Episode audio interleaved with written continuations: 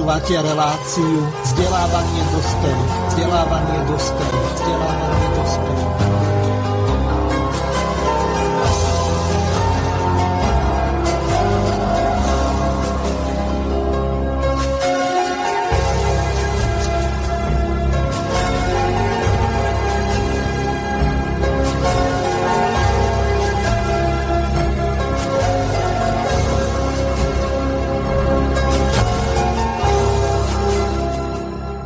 Vážené a milé poslucháčky a poslucháči, po týždni vás opäť vítam pri ďalšom vypočutí si relácie vzdelávanie dospelých alebo vzdelávanie pre dospelých grecky andragogika.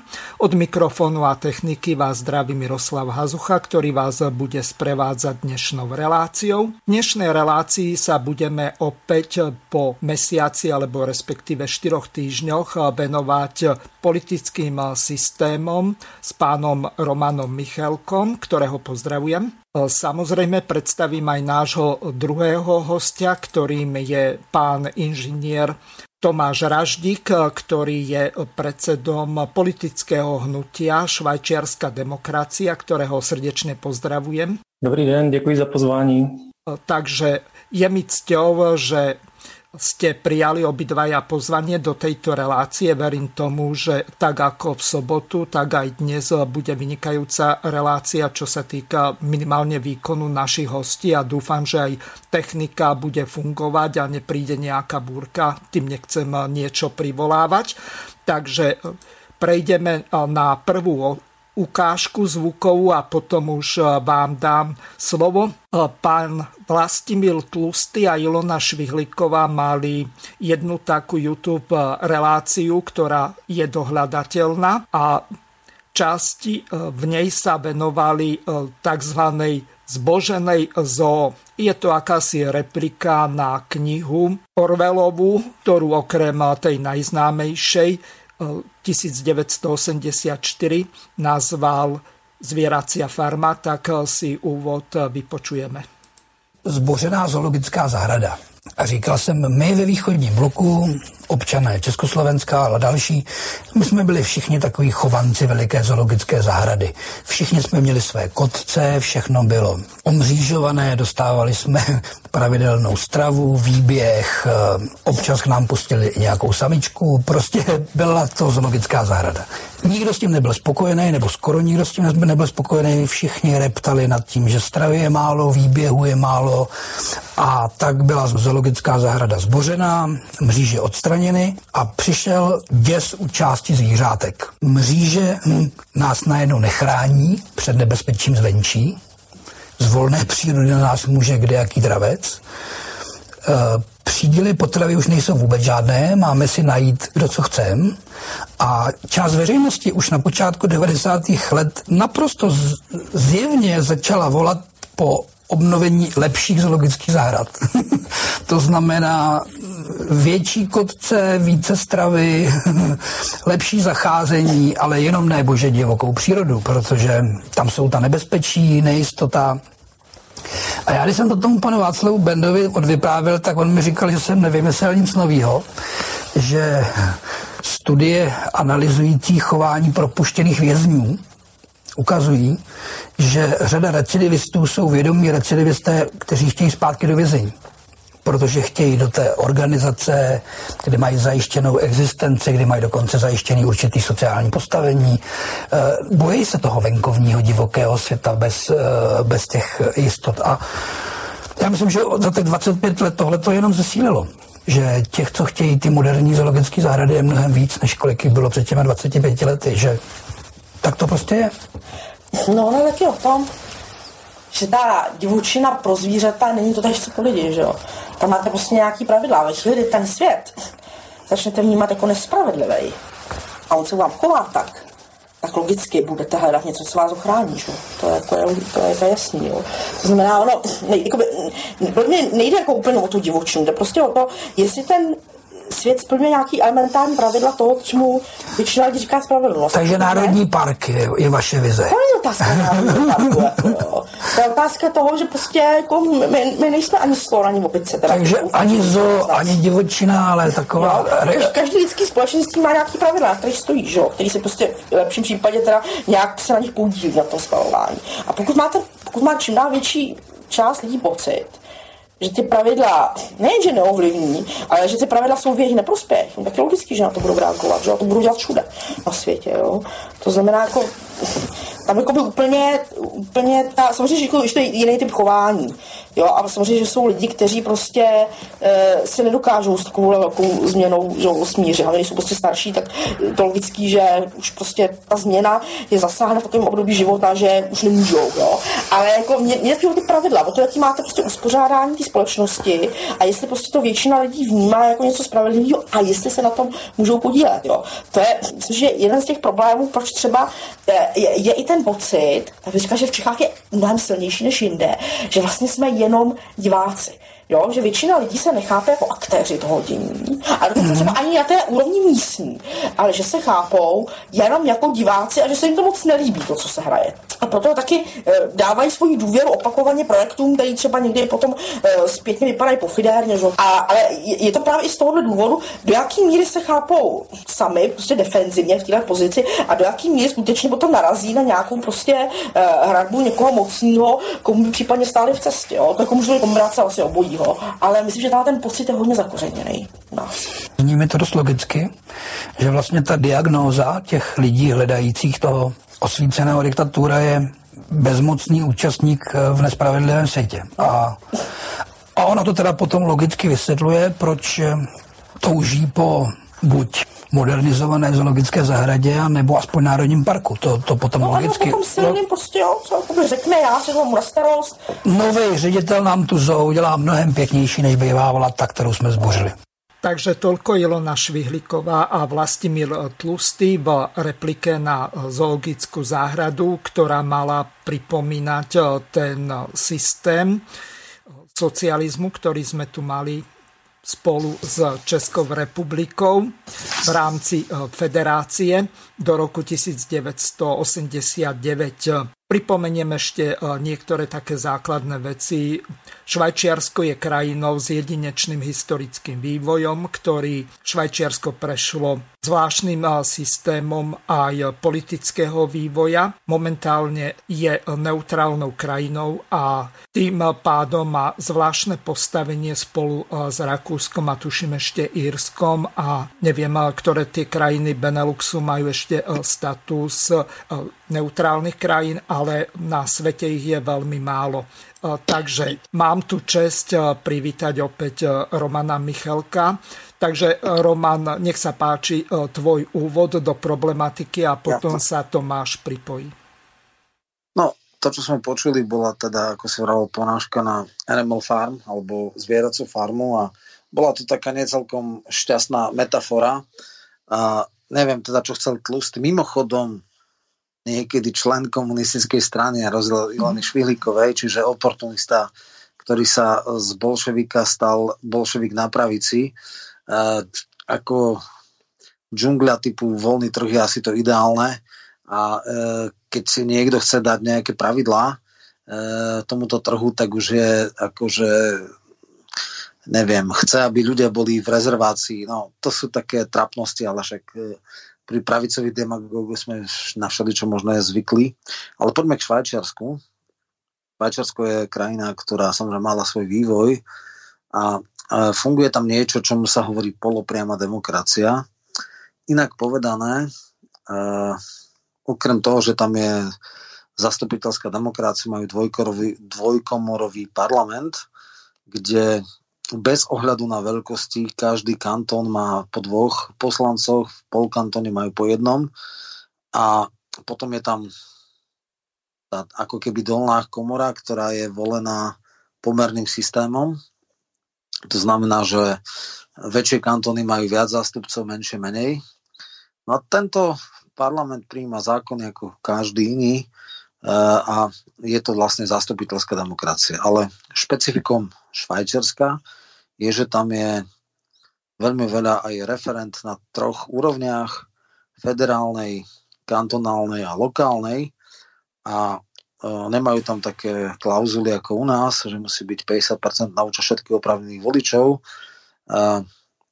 V podstate na celom svete ročne je cca toľko referend ako v samotnom Švajčiarsku na všetkých troch úrovniach, aby bolo jasné.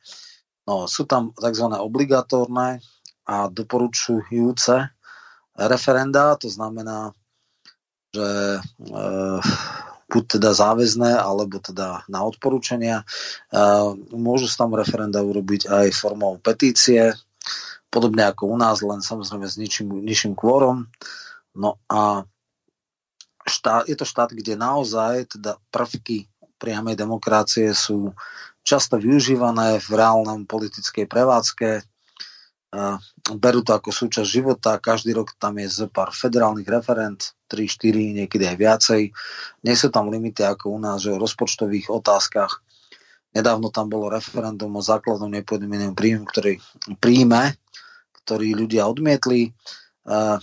Riešili tam aj niektoré kontroverzné, ktoré by u nás v úvadzovkách kontroverzné. Tuším, že tam bolo referendum o tom, či mešity môžu alebo nemôžu mať tie, tie no, kde sú muezíny, teda tie, tie stĺpy. Mina, tie minarety. Minarety, minarety, tak áno, minarety. Uh, a mnohé iné veci, čo samozrejme u nás by ľudskoprávne aktivisti okamžite dávali, že to je porušujú ich ľudské práva, nejaké náboženské vyznanie alebo neviem čo, tak tam takéto veci nie sú, čiže tam je priamo vyslovená vôľa občana brána oveľa vážnejšie. Na Slovensku je to veľmi zle s referendami. S výnimkou jednoho neprešlo preto, lebo mm, v podstate nemalo uh, účasť a tá účasť je extrémne vysoko nastavená. No ale my aspoň teda máme teoreticky tú šancu, pokiaľ to samozrejme nezastaví ústavný súd, ale v Čechách nejaké obecné referendum, tam je obrovský problém. Mali pokiaľ viem iba jedno referendum, teda na celo štátnej úrovni o vstupe do Európskej únie, ale potom už nič, lebo ak ma sa dobre pamätám, tak zákon o obecnom referende nie je vôbec prijatý, alebo je tak prijatý, že je nefunkčný. Vlastne paradoxne jediná politická strana, ktorá vážne sa snažila dať e, do programu sfunkčenie inštitútu referenda bolo najprv úsvit priamej demokracie a dneska SPD sem tam na niektoré typy referenda aj ČSSD tak akože platonicky hovorilo, ale samozrejme prejsť cez Senát a poslaneckú snemovňu nerealistické, čiže skoro by som povedal, že Česká republika je dneska taký štát, kde prvky priamej demokracie sú úplne eliminované. Možno nejak fungujú na tej lokálnej úrovni, že obecné referendum o tom, či bude tam skládka alebo nebude skládka, alebo nejakých takýchto veciach je možné, ale celoštátne referendum je tam v podstate nefunkčné, čiže v istom zmysle je diametrálne odlišné, ako je to v Švajčiarsku. Tomáš, pokiaľ sa chcete zapojiť a reagovať na to, čo hovoril Roman, tak nech sa páči, máte slovo. Môžete ho doplniť. Ja pripomeniem našim poslucháčom, že s pani Pinelopy Ciprichovou a pánom Tomášom Raždikom sme mali v sobotu reláciu zameranú na priamu demokraciu, ale samozrejme Romana som nechal urobiť tento všeobecný úvod.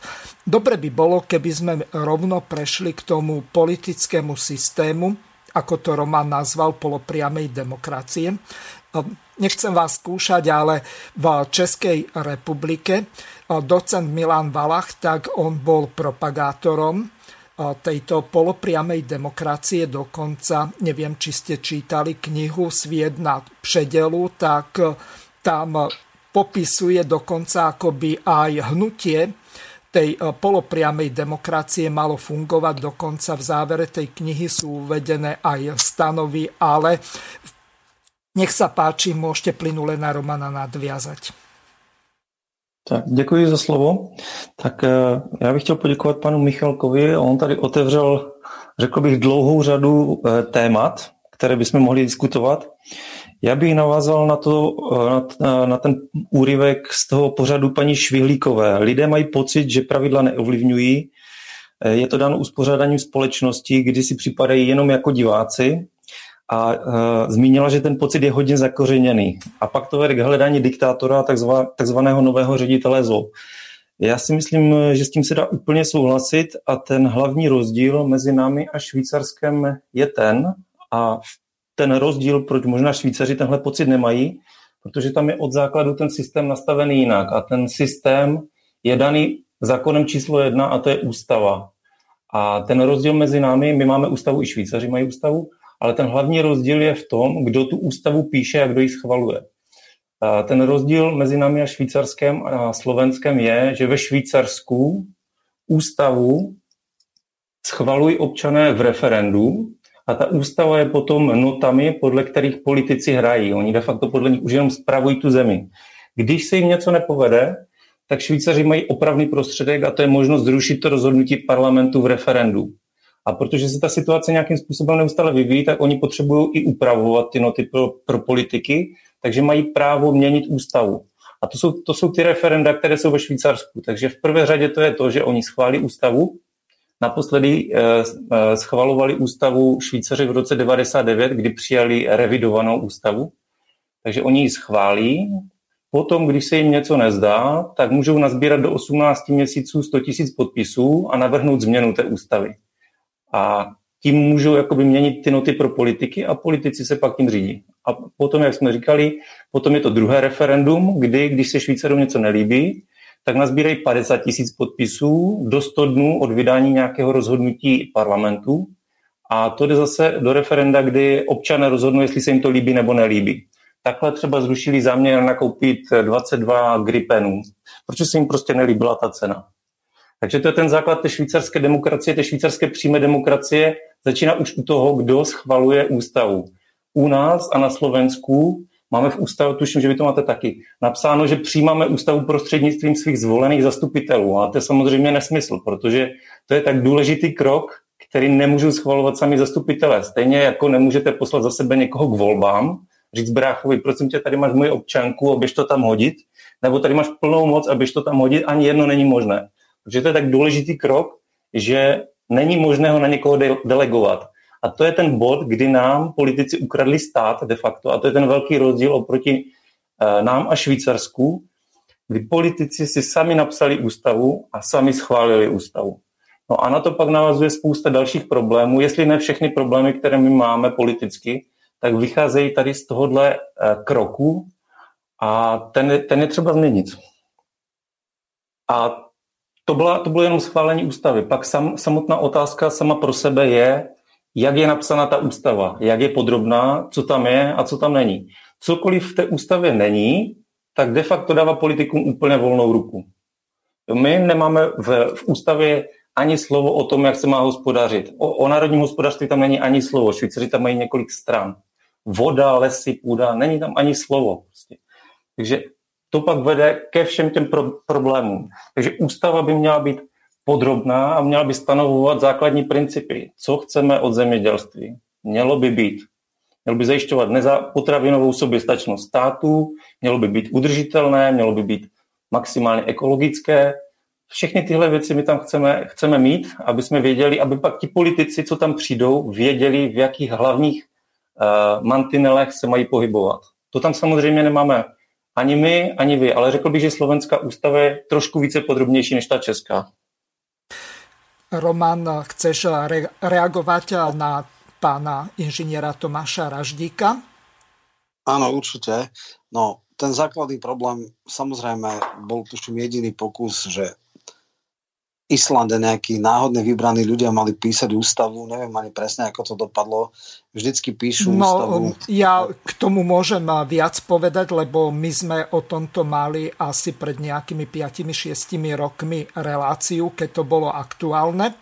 Dokonca ten človek, ktorý inicioval tie protesty v Reykjaviku, ak si dobre pamätám, tak e, bol homosexuál, ale e, tým e, nechcem poukazovať na to, že by človek inej orientácie nemal zdravý politický úsudok.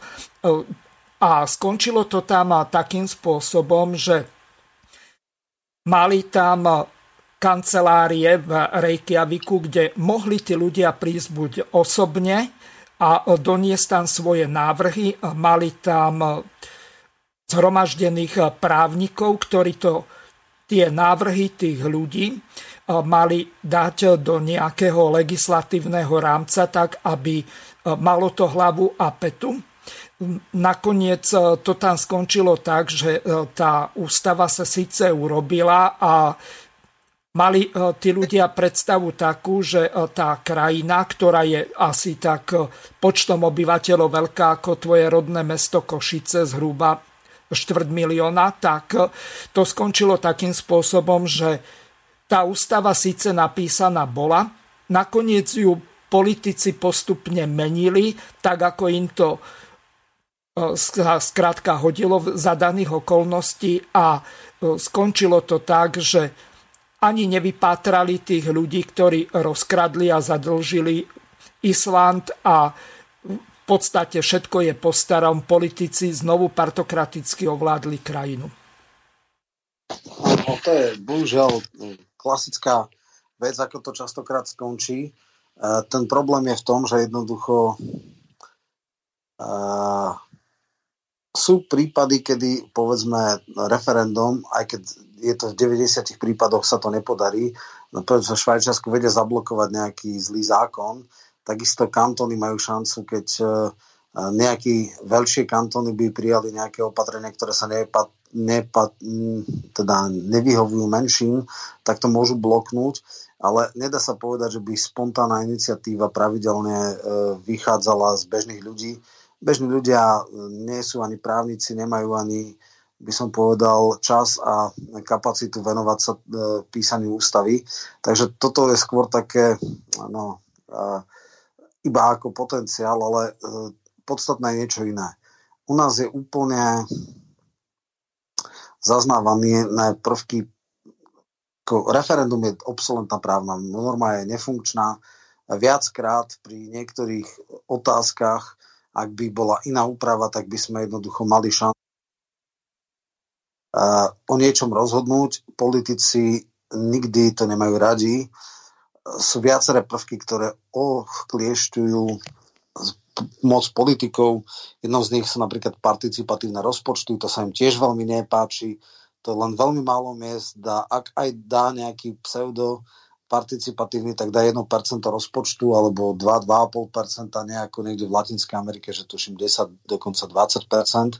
To znamená, politici nechcú E, nejakým spôsobom odovzdávať moc, deliť sa s mocou a využívajú to tak.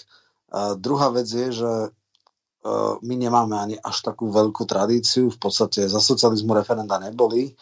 A teraz je situácia taká, že máme to síce v ústave, aj sme niekoľkokrát, tuším, okolo 8 alebo 9 krát vyvolali vznik referenda. To nie je až také ťažké, aj keď je to trikrát, tri a polkrát ťažšie ako v Švajčiarsku, lebo u nás treba 350 tisíc, Švajčiarov je cez 7 miliónov, nás je 5,5, čiže neporovnateľne väčšie.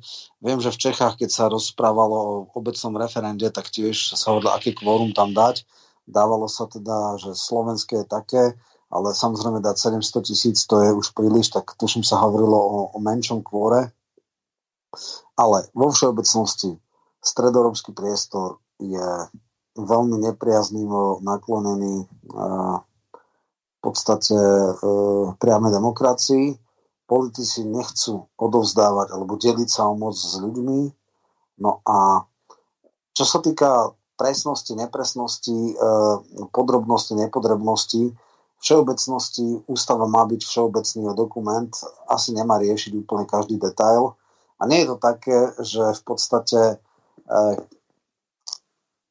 ako je napísané, že politici si to interpretujú, ak vzniká spor, tak my máme bohužiaľ jeden orgán, ktorý častokrát veľmi zlyháva, ktorý interpretuje ústavu a je to ústavný súd. Častokrát si uzurpuje moc, častokrát interpretuje ústavu veľmi podivným spôsobom, častokrát láme ústavu a ducha ústavy cez koleno, ako to vyhovuje aktuálnej politickej moci alebo politickej moci tých, ktorých nominovali do pozície ústavných sudcov. Takže Častokrát je duch ústavy extrémne deformovaný. No a čo sa týka ekonomiky, tak máme nejaké všeobecné formulácie. Slovenská republika je uh, sociálne a ekologicky orientované trhové hospodárstvo, čo je extrémne všeobecný pojem, do ktorého sa zmestí takmer všetko. A trhové hospodárstvo hovorí, že tam nie sú nejaké zásahy do štátu a ten, ten sociálno-ekologický rozmer je deklaratívny a tie akcenty sa veľmi menia podľa toho, kto je konkrétne pri moci. No a samozrejme niečo také ako trhová potravina sebestačnosť alebo niečo také, tak to tak samozrejme nie je. No čiže uh, tuším, Nemecko je na to najhoršie, tam neveria v, v priamu demokraciu. Majú tam samozrejme aj niekoľko zlých skúseností. Klasický je, keď vlastne Hitler, keď zomrel Hindenburg, tak vlastne nebola voľba nového prezidenta, ale referendum si dali odhlasovať nacisti spojenie postu kancelára z rískeho prezidenta a bolo tam ešte viacero takýchto plebiscitov alebo takýchto referent. Vieme, že aj Jelcin eh, dokopal, keď eh, robil tie šokovú terapiu a v podstate eh, zlikvidoval HDP Ruskej federácie na úroveň Holandska, tak nechal rozstriedať Bielý dom, kde boli teda demokraticky už zvolení poslanci, ktorí týmto neoliberálnym šialenstvám dávali teda brzdu. No a urobil to tak, že rozstrelil Bielý dom, zatkol nepohodlných poslancov a v referende nechal si ratifikovať novú ústavu, ktorú ho napísal, čiže totálne oktroj. Takže niekedy aj diktátori využívajú tieto prvky uh, priamej demokracie. Takže je to dvojsečný, uh, dvojsečná zbraň, ale ja ako osoba som jednoznačne za sprístupnenie uh, prvkov priamej demokracie. Som za to, aby obecné referendum bolo jednoducho funkčné, aby sa znižilo kvórum a aby sa naozaj, keď je nejaká celospoločenská téma, mali šancu ľudia vysvetloviť. Uh, bohužiaľ nie je vôľa.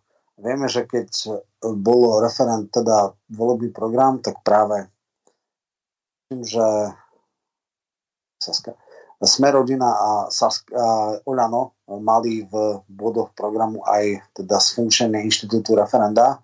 Samozrejme, ako prvé to hodili cez palubu, nehovoriac o tom, že potom dostal, našiel, že v programe mali explicitne napísané, že nebude možné skrátiť volebné obdobie uh, referendum. No a uh,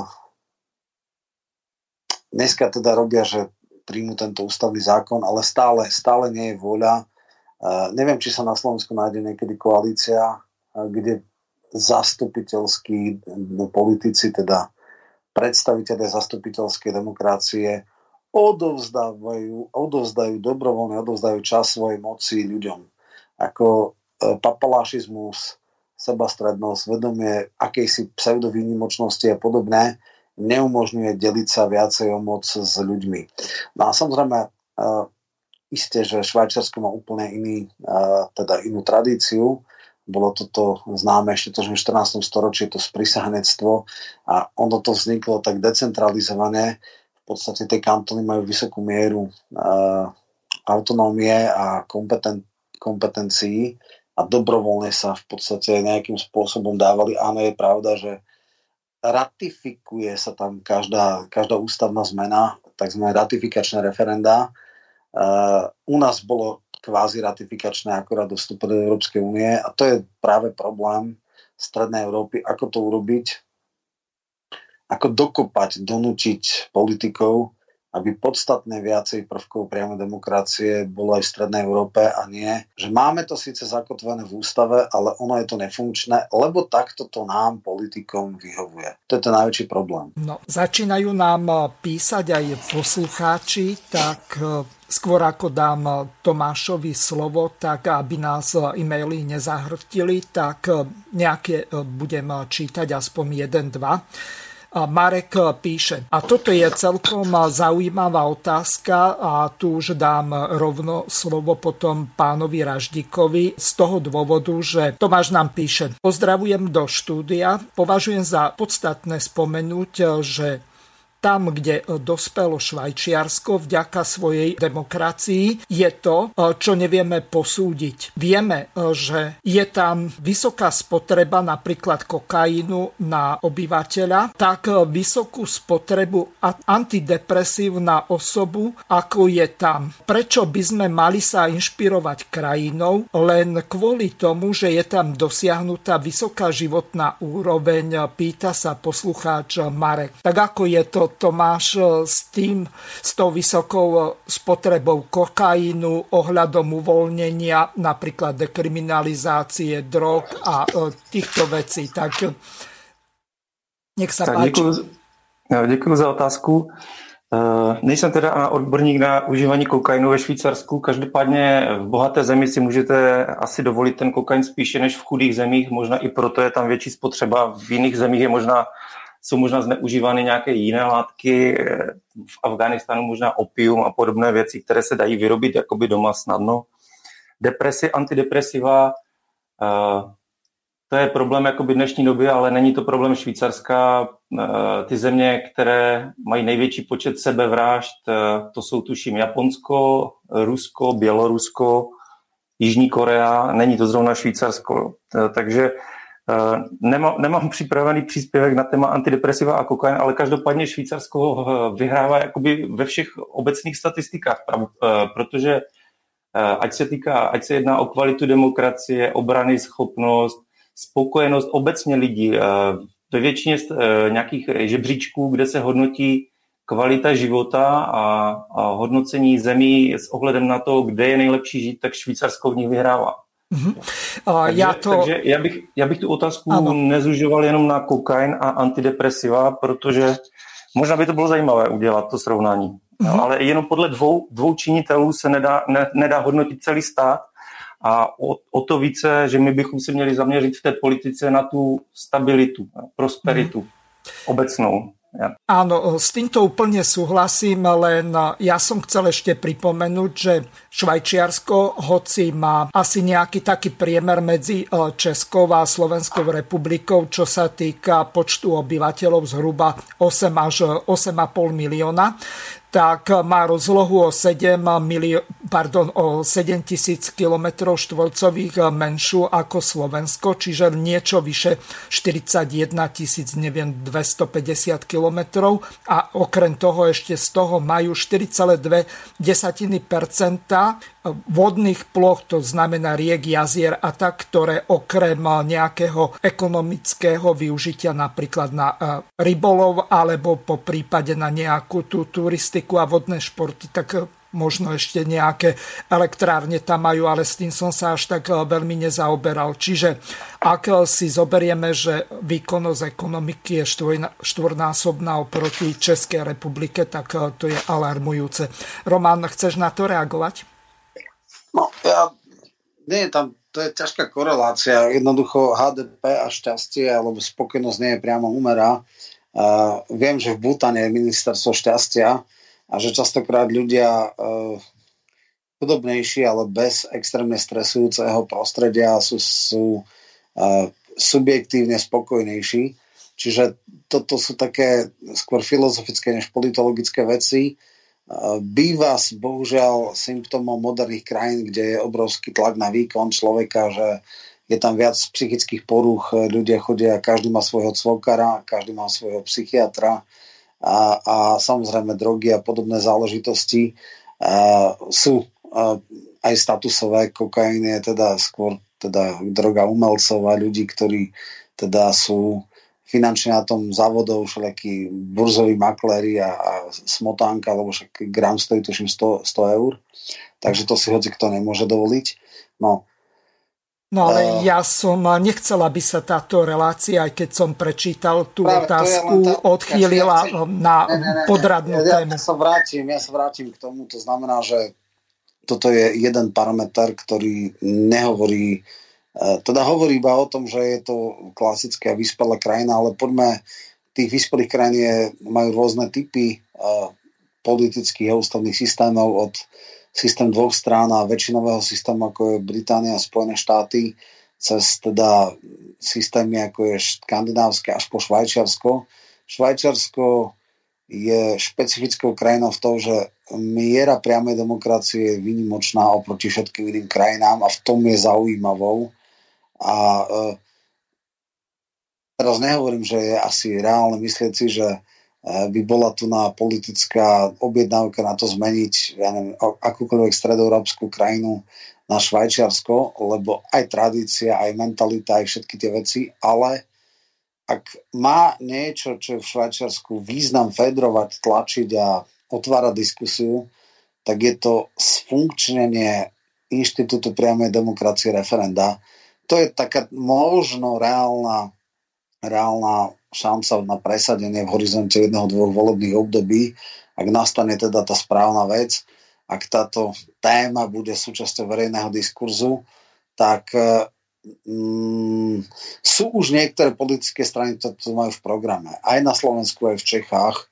Uh, ale zatiaľ sú neúspešné, tak treba mať aj potom reálne očakávania. Uh, viete, asi nemá zmysel, aby človek nebol smiešný povedať, že my tu zavedieme švajčiarsky politický systém, ale človek nie je smiešný, ak povie, budem robiť všetko preto, aby inštitút referenda bol funkčný a neobsolentný, aby to bola reálna, reálne sa naplňujúca právna norma, ktorá dokážu si ju ľudia využiť a ak je nejaká spoločenská potreba vyjadriť sa v verejnom hlasovaní, aby tú šancu ľudia mali s tým, že za výsledok tohto hlasovania bol záväzný.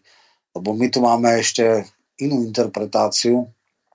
Mali sme teda iba jedno úspešné referendum, ale už tu boli veľké diskusie, že keby aj bolo úspešné referendum, znamená to, že je záväzné alebo nezáväzné. Musí sa ratifikovať v parlamente alebo nemusí. Je tu e, konflikt dvoch ústavných princípov. Nedotknutelnosť poslanca pri hlasovaní a jeho výhrada v svedomí, alebo teda neimperatívny mandát a explicitne deklarovaná vôľa vodičov. Môže ísť poslanec proti tejto vôli alebo nemôže. Toto sú podľa mňa otázky, o ktorých treba debatovať, diskutovať a vtedy človek môže byť braný aj vážne, lebo to sú veci, ktoré sú tak akože kvasí sa spoločenské vedomie a toto sa môže posunúť. A nejaké maximalistické veci, že sa zásadným spôsobom zmení ústava a neviem čo, e, na to rozhodne vôľa nie je a toto není ani nejaké reálne, to sú len také nejaké myšlienkové konštrukty alebo myšlienkové experimenty, ktoré nie sú až také politicky zaujímavé a ani produktívne ale otvoriť otázku funkčnosti referenda, to určite stojí za, za, teda za vec a za zváženie. Ďakujem ti, Roman, za tvoju reakciu alebo skôr tvoj politický postoj. Tom, pán Tomáš Raždík má na toto diametrálne odlišný názor. Tomáš, môžete odprezentovať to, ako vy by ste si predstavovali, alebo ako to plánujete v Českej republike presadiť, čo sa týka podľa možností čo najviac prvkov švajčiarského politického systému. Skúsme sa zamerať e, najmä na ten parlament, lebo otázky napríklad od Štefana, ktoré nám prišli, tak sa týkajú imperatívneho mandátu a veci s tým súvisiacich, takže ľudí najviac zaujíma, či už na Slovensku alebo aj v Českej republike. To, aby mohli sami navrhovať tých svojich volených zástupcov, aby to nebola len nejaká delegátka alebo kandidátka politických centrál, potom, aby mali možnosť odvolať tých svojich volených zástupcov aj počas toho volebného obdobia aj separátne, to znamená toho konkrétneho poslanca, ktoré, ktorý v podstate neplní to, čo napríklad slúbil v rámci svojho volebného programu a takisto ak sa aj dopúšťa toho, že napríklad neplní ten program a odíde do úplne inej strany alebo založí si svoju vlastnú. My sme sa pred reláciou rozprávali o tom, že vo Švajčiarsku je to tak, že oni tam majú inštitút odvolania konkrétneho poslanca alebo zrušenia e, funkčného obdobia parlamentu a tuším, že to využili len raz účinne. Takže nech sa páči. Tak děkuji. Eh, mohl bych to vzít podle sebe, já jsem si tady totiž dělal poznámky k té diskuzi a já bych to rád jenom tak uvedl nějak filozoficky, jakoby, jak by to podle mě mělo jít postupně, abychom se nevrhli rovnou na tu přímou demokracii, aniž bychom měli jakoby ty hlavní pilíře státu zadané. Protože jestli můžu, tak já bych začal, ano. Já bych začal jedním eh, odstavcem, který má největší švýcarská politická strana ve svém programu, je to švýcarská lidová strana. A já to teda přečtu, protože tam, tam oni vypíchli to hlavní, na čem stojí Švýcarsko podle nich. Švýcarsko jako malá na zdroje chudá země se z kdysi evropského chudobince stalo jednou z nejúspěšnějších a nejvíce prosperujících zemí světa. Za to v podstatě vděčí své zvláštní formě státu stojící na nezávislosti, přímé demokracii, neutralitě a federalismu. Ty spojeny dohromady dělají ze Švýcarska jedinečný typ státu. Ty jsou zárukou svobody a blahobytu, pouze díky těmto pilířům bylo Švýcarsko schopno dosáhnout a udržet si pozici světového ekonomického lídra. Pouze díky těmto pilířům jsou svoboda a blahobyt zachovávány, pouze díky těmto pilířům lze realizovat to, co chtějí občané, nikoli politici a státní úředníci. Takže tohle mají v programu eh, a je vidět, že ten pilíř není jeden. Švýcarsko nestojí na jednom pilíři, mají jich víc. Ta neutralita je důležitá, ta snaha o nezávislost je taky hodně důležitá a ten federalismus já vidím jako jeden z nejzásadnějších a všechny ty pilíře jsou ignorovány u nás i na Slovensku. Eh, ten postup, eh, jak to politicky prosazovat, jestli změnu ústavy ne, nebo jestli je to jenom nějaká utopie, nebo v prvé řadě musíme začít vzděláváním lidí. Nikdo prozatím ne, nespracoval jakoby ten švýcarský systém do nějakého přehledné, řekněme, knížky, brožurky a nebylo to předloženo občanům. To bychom chtěli udělat prostě. Ve Švýcarsku to funguje takhle a takhle. Jednoduše, stručně vypíchnout ty hlavní pilíře, ty hlavní principy, předložit to občanům a nechat je se rozhodnout. Neříkat, no, ale my na to nemáme a tam to, to, to. Ještě nevíme, jestli na to máme nebo nemáme. A hlavně eh, ne, nevíme, jestli to lidi chtějí nebo nechtějí, ale s ohledem na ty výsledky Švýcarska uh, si to určitě ochotně přečtou. A já bych začal prvním bodem, protože ten stát musí stát na nějakých pilířích a na nějakých principech. A ten hlavní, ty hlavní principy mimo těch pilířů, tak začínají u té ústavy, tak já se k ní vrátím. Švýcaři na kantonální ústavy, protože Švýcarsko je federací a každá ta eh, federací takových mini států, které nazývají kantony a každý ten kanton má svoji ústavu, svůj, svůj parlament, svůj vládu, svoji justici a ta federace klade na ty ústavy kantonů tři požadavky a sama takové tři požadavky splňuje.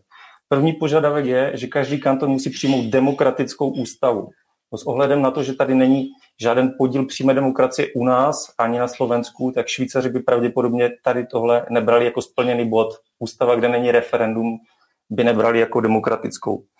Druhý bod je, že ústava musí být na požádání občanů revidovatelná. Nějakou revizi v, v, vymo, vymahatelnou občany, ať u nás nebo na Slovensku, nic takového v ústavě nemáme. A třetí bod, třetí, uh, Třetí požadavek, který kladou na ústavu, je, aby ústava byla schválena v referendu. Čili tři věci. Demokratická, revidovatelná a schválena v referendu. Ani Česká ústava, myslím si, že ani Slovenska nesplňuje ani jeden z těchto třech požadavků, které, které Švýcaři kladou na ústavu. Čili tam je ten první rozdíl a, a zásadní rozdíl a věc, kterou bychom měli napravit, protože tady s těma třema požadavkama se dá jenom souhlasit. Další věc je, kterou jsme tady nakousli, ústavní soud. Švýcaři nemají ústavní soud, protože o té ústavnosti eh, nemůže rozhodovat soud, který je de facto nějakým způsobem volen tím systémem samotným, těmi politiky. No, ať, ať už by to bylo parlamentní vol, eh, že by rozhodoval parlament o té volbě, nebo jsou eh, jmenováni prezidentem, tu ústavnost toho, co dělá ten parlament, může kontrolovat a měl by kontrolovat jediný, jediný subjekt, a to je lid. Protože to není ve střetu z nějakých zájmů. Nějací politici, soudci vždycky budou. Vždycky budou provázáni nějakými, nějakými vztahy ekonomickými, politickými. Takže Švýcarsko nemá ústavní soud a ústavnost toho, co dělají politici, jestli nepřekračují ústavu, kontroluje lid a to tím, že to může zrušit, že to rozhodnutí parlamentu může zrušit v referendu. Další bod eh, jsem si tady poznamenal, Eh, bylo zmíněno, že my jsme v Česku měli jenom jedno referendum. Ano, měli jsme referendum o vstupu do Evropské unie a ten zásadní rozdíl mezi náma a Švýcarskem je v tom, že ve Švýcarsku vláda nemanipuluje veřejné mínění. Čili když eh, v roce 92 Švýcaři měli referendum o vstupu Švýcarska do Evropského hospodářského prostoru, což byl předchůdce EU, tak každému Švýcarovi, každý Švýcar, oprávněný volič, dostal brožurku a v té bylo napsáno, že bude referendum, na jaké téma bude. A pozor, ten důležitý rozdíl mezi námi a Švýcarskem, byly tam předloženy argumenty pro a proti. Eh, bylo to eh, v několika rovinách, ať se to týkalo federalismu, jak, jak to členství ovlivní federalismu, s hospodářstvím, mzdy, imigraci. Asi 10 nebo 15 okruhů bylo rozebráno pro a proti a to dostal každý volič. Plus v závěru té brožurky bylo znění té smlouvy o přistoupení k Evropskému hospodářskému prostoru. No a švýcarský parlament doporučoval pro eh, vstup, švýcarská vláda doporučovala vstup, no ale Švýcaři, když si to takhle přečetli, tak odhlasovali, že nechtějí do Evropské unie. Takže to je ten základní rozdíl a u nás my jsme měli samozřejmě taky referendum o vstupu do Evropské unie, unie a vláda vyčlenila 200 milionů korun, dneska by to bylo přes 400 milionů, eh, na kampaň eh, o vstupu do Evropské unie. No a ta kampaň byla financována tak, že kdo podporoval vstup, tak dostal peníze. Takže těch 200 milionů si rozdělili organizace, které propagovaly vstup a ti, co byli proti, tak nedostali ani korunu. Takže zásadním způsobem vláda eh, naší země zmanipulovala to referendum a takhle to nemůže fungovat. A měl by existovat nějaký, or, eh, nějaký orgán, ke kterému je možné se odvolat. Ve Švýcarsku by pravděpodobně takto zmanipulované referendum zrušil nejvyšší federální soud, jakože už v předchozím, v, před, eh, v jiných příležitostech zrušil výsledek referenda, protože bylo prokázáno, že vláda neobjektivně informovala. Potom tady mám Další zajímavý bod, eh, přechod na ustanovení, my jsme se bavili, co by měla obsahovat a neměla obsahovat ústava. Tady k podivu z té švýcarské ústavy vyplývá i jeden zajímavý bod, který se netýká ani tak obsahu ústavy, jako přechodných ustanovení, protože v přechodných ustanoveních mají Švýcaři napsáno, já mám teda uh, překlad pár let starý, ale je tam napsáno, Pravomoc vybírat přímou federální daň je omezena do konce roku 2020 a pravomoc vybírat daň z přidané hodnoty je omezena do konce roku 2020. Švýcaři totiž mají v přechodných ustanoveních dokonce napsáno, že daně, ze kterých de facto žije federace, eh, jsou přechodné a oni je musí každý, každých 10-15 let schválit. Takže tady tohle uh, ustanovení, které vypršelo v roce 2020, oni prodloužili do roku 2035 ale pořád mají pojistku proti extrémně skorumpovanému státu a to v tom, že můžou tomu státu odebrat pravomoc vybírat daně. Potom, protože Švýcarsko je extrémně decentralizované a většina těch pravomocí,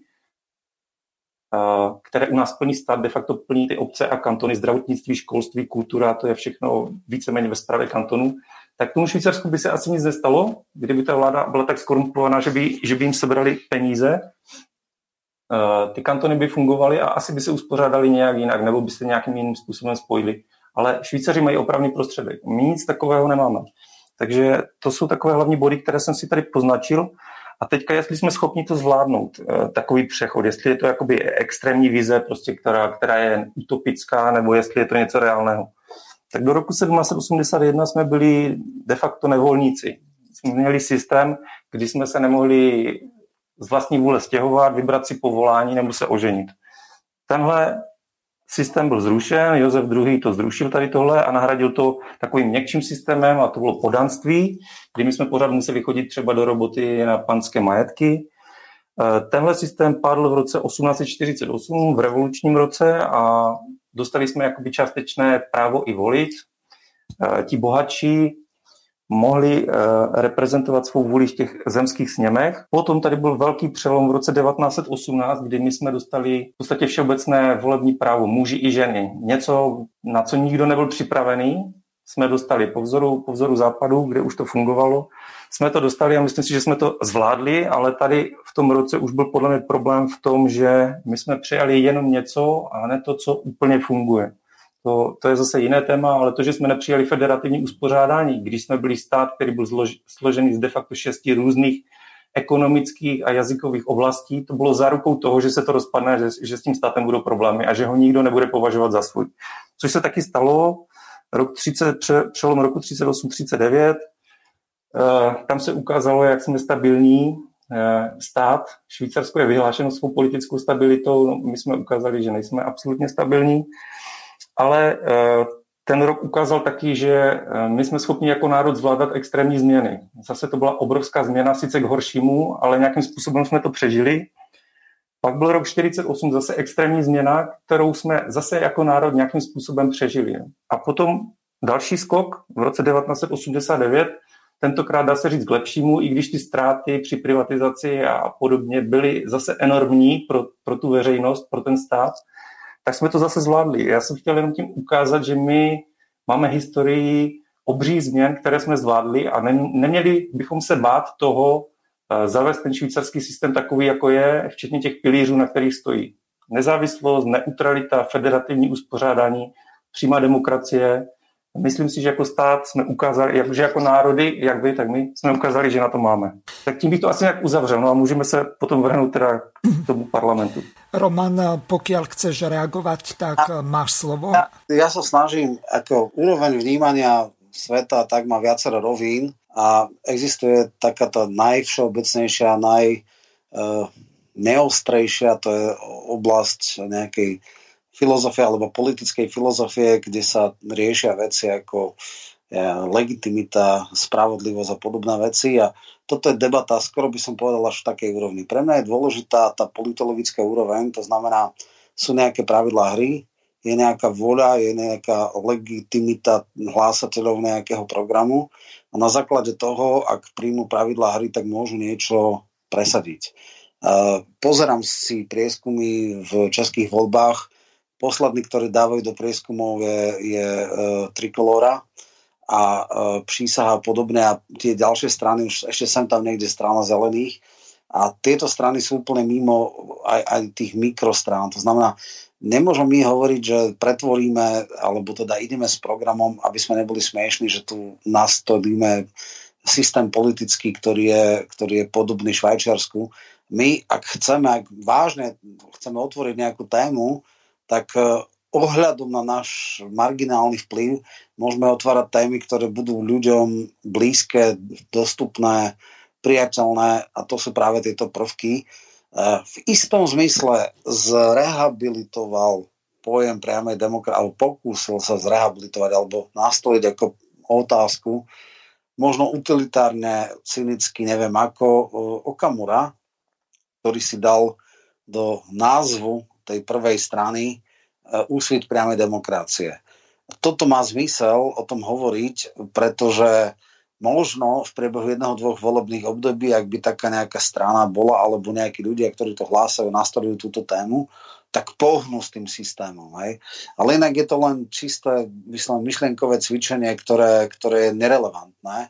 A čím viac, keď človek vstupuje do verejného priestoru, nemal by len chcieť, ja neviem, intelektuálne exibovať, ale sna, mal by snažiť sa hľadať reálne cesty na presadenie nejakého, nejakého programu a preto pre mňa môže byť efektívna debata o prvkoch priamej demokracie, ale, ale nie je takto, že ako kopernikovský systém alebo kopernikovský obrad na to ešte nie je, nie je naša spoločnosť pripravená a nie je to realistické. Tá, tá téma ani nie je v diskurze. U nás bola teraz ohľadne zmaraného referenda a možno o pol roka znova v vybuble, keď teda sa chytia e, za slovo niektorí politici, ktorí prešli ako keby kopernikovským obratom a z tvrdých odporcov e, referenda sa zrazu stali jej priaznivci, čo je samozrejme krajná falošnosť, ale treba tých ľudí usvedčovať. Takže ja by som bol rád, keby sme sa e, bavili v tejto rovine, v tej akože nástroje, hej, e, akým sa to dá dosiahnuť, lebo vtedy to má nejaký zmysel, tá diskusia.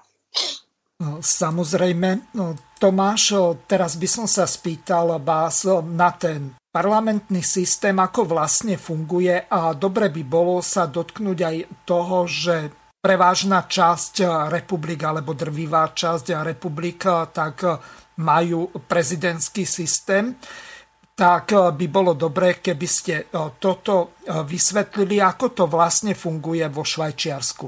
Nech sa páči, máte slovo. Zapnite si mikrofon. Tak, děkuji. Tak já bych to teda pokračoval. Švýcaři kladou na ústavu tři požadavky, které ani naše, ani vaše ústavy nesplňují. Tam vidím ten rozdíl.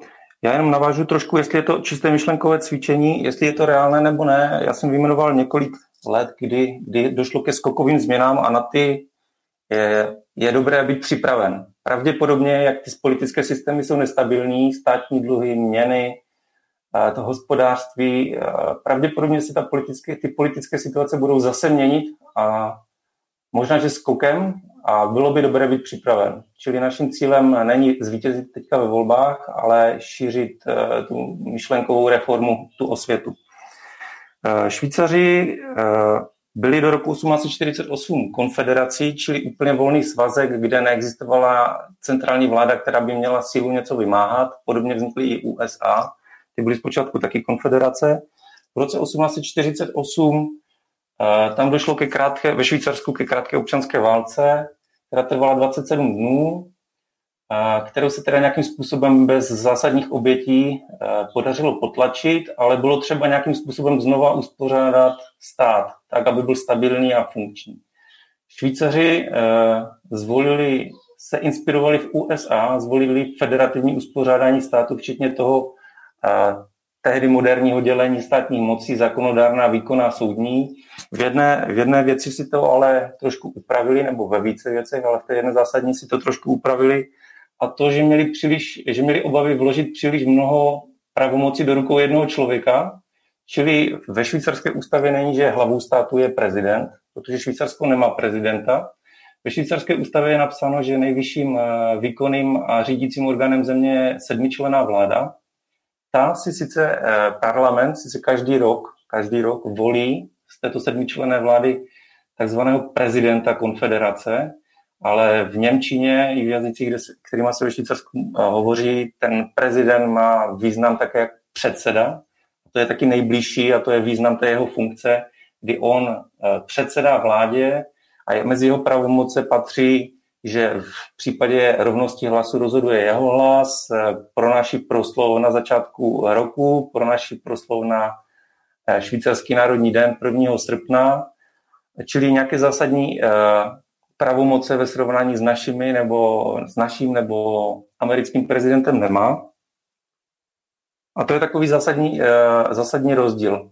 Ta vláda, která řídí stát, rozhoduje kolegiálně, Švýcaři mají národní moto jeden za všechny, všichni za jednoho, čili oni vystupují jedno, je, jako jednohlasně, i když třeba ti jednotliví členové vlády nemusí mít stejný názor, ale když se na něčem shodnou a odhlasují si to, tak vystupují jako, uh, jednotliv, jako jednotliv, jednotlivě v těch názorech.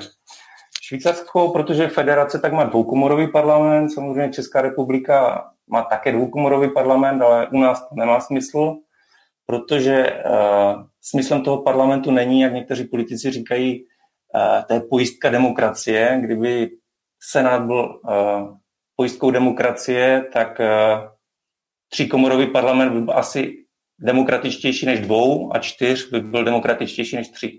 Čili ten princip těch dvou komor je ten, že první komora reprezentuje lid a druhá komora reprezentuje ty jednotlivé členské státy. Ve Švýcarsku kantony a to tím způsobem, že Senát má vyrovnávat tu, eh, nebo vyvažovat eh, vliv malých kantonů nad velkými. Takže ve Švýcarsku je to uspořádáno tak, že je tam 26 kantonů, ty polokantony oni zrušili při eh, revizi ústavy v roce, 20, v roce 1999, od 1. ledna 2000 mají novou ústavu, čili Švýcarsko už nemá polokantony, má jenom kantony. A ten senát je uspořádán zhruba tak, že 20 obyvatel žijících v těch nejmenších kantonech má nadpoloviční zastoupení v, v Senátu. Největší kanton Zurich má 1,5 milionu obyvatel a má dva senátory a nejmenší kanton Appenzell Innerrhoden, který má 16 000 obyvatel, pouhých 16 000, tak má jednoho senátora. Čili tam je velká převaha, jakoby eh, ten mandát v podílu k té populaci je výrazně jakoby ve, eh, pro, pro ty malé kantony. Čili Švýcaři naplňují tu funkci toho senátu. Myslím si, že Česká republika ji zdaleka nenaplňuje.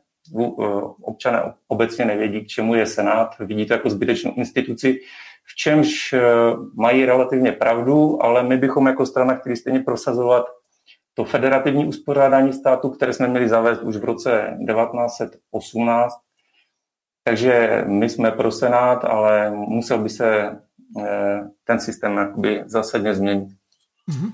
Poslanecká sněmovna ve Švýcarsku má 200, 200 zastupitelů, Senát má 46 zastupitelů. Eh, do té sněmovny se, se volí tím eh, poměrným systémem, do, těch, do Senátu se volí podobně jako u nás tím většinovým systémem. Poslucháčku, chcete... áno, um, poslucháčku Máriu zaujíma, ako je to vlastne s platením poslancov alebo senátorov vo Švajčiarsku, lebo podľa jej názoru, ako uvádza, tak majú naši poslanci, či už Národného parlamentu alebo Europarlamentu neúmerne vysoké platy. Takže eh, nech sa páči. Ako je to vo Švajčiarsku? Sú tam profesionáli? Ako u nás, že to robia full time na celý úvezok? Zrejme na to eh. naráža poslucháčka. Ano, eh, Švýcarská konfederace vydává každý rok eh, takovou brožurku, která informuje o, o tom jejich systému politickém uspořádání a my jsme si nechali přeložit brožurku z roku 1918, eh, 2018, kde se v té brožurce Švýcaři mimo jiné chlubí tím, že mají poloprofesionální parlament podle těch údajů v tom roce pouhých 18% členů poslanecké sněmovny a 40% členů senátu vykonávalo tu, tuto funkci na plný úvazek, čili většina členů to dělá jakoby ke svému civilnímu zaměstnání. Ten průvodce uvádí i nějaké odměny. V součtu, eh, nebo takhle, roční odměna řadového poslance je 26 tisíc franků. Pro srovnání průměr ve Švýcarsku měsíčně je 6 tisíc franků.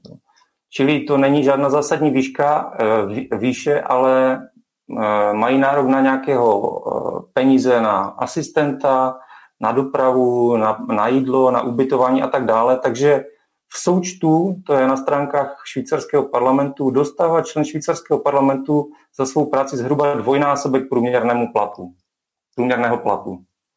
Čili to je zhruba tolik, kolik dostává průměrný švýcarský poslanec nebo senátor. Já si myslím, že to není úplně na naše poměry málo, ale v poměru k tomu, kolik vydělává průměrný Švýcar, si myslím, že je to přiměřené, taky s ohledem na to, jaké Švýcarsko jako stát má výsledky, tak si myslím, že každý Čech i Slovák by klidně dal poslancům dvojnásobek průměrného platu, že bude v první desítce nejúspěšnějších zemí světa. Máme přibližně polovicu relácie za sebou, tak si teraz zahráme pesničku od Karla Kryla Demokracie rozkvéta.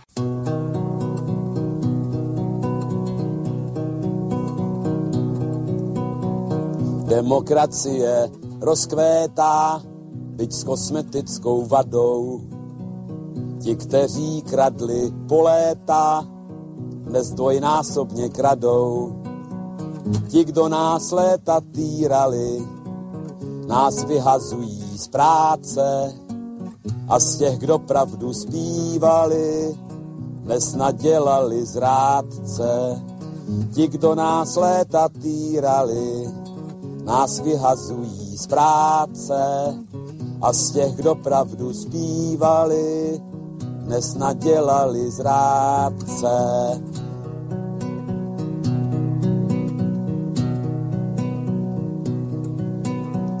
Demokracie prospívá bez nás a pragmaticky. Brbláme spolu, upívá, jak brblali jsme vždycky. Farář nám slívil nebesa a čeká na majetky my nakrmíme Forbesa za dvě či za tři pětky. Farář nám slíbil nebesa a čeká na majetky. My nakrmíme Forbesa za dvě či za tři pětky.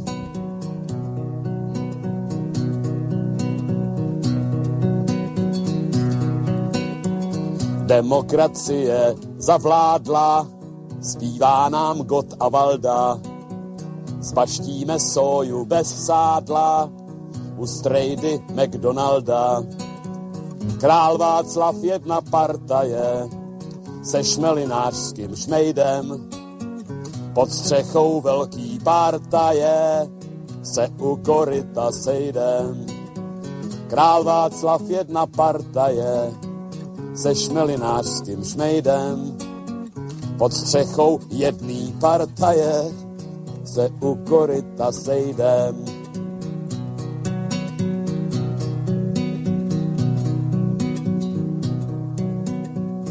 Demokracie pánuje od Aše pohumené. Samet i něhav pánuje a zuby vylomené. Dali nám nové postroje a ač nás chomout pálí, zaujímáme postoje, místo abychom stáli. Dali nám nové postroje a ač nás chomout pálí, zaujímáme postoje, místo abychom stáli.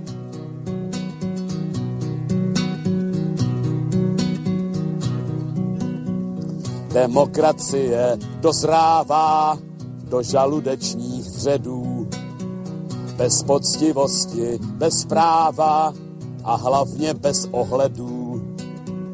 A je to mílka soukromá, snad z optického klamu, že místo srdce přichomá a místo duše klamu.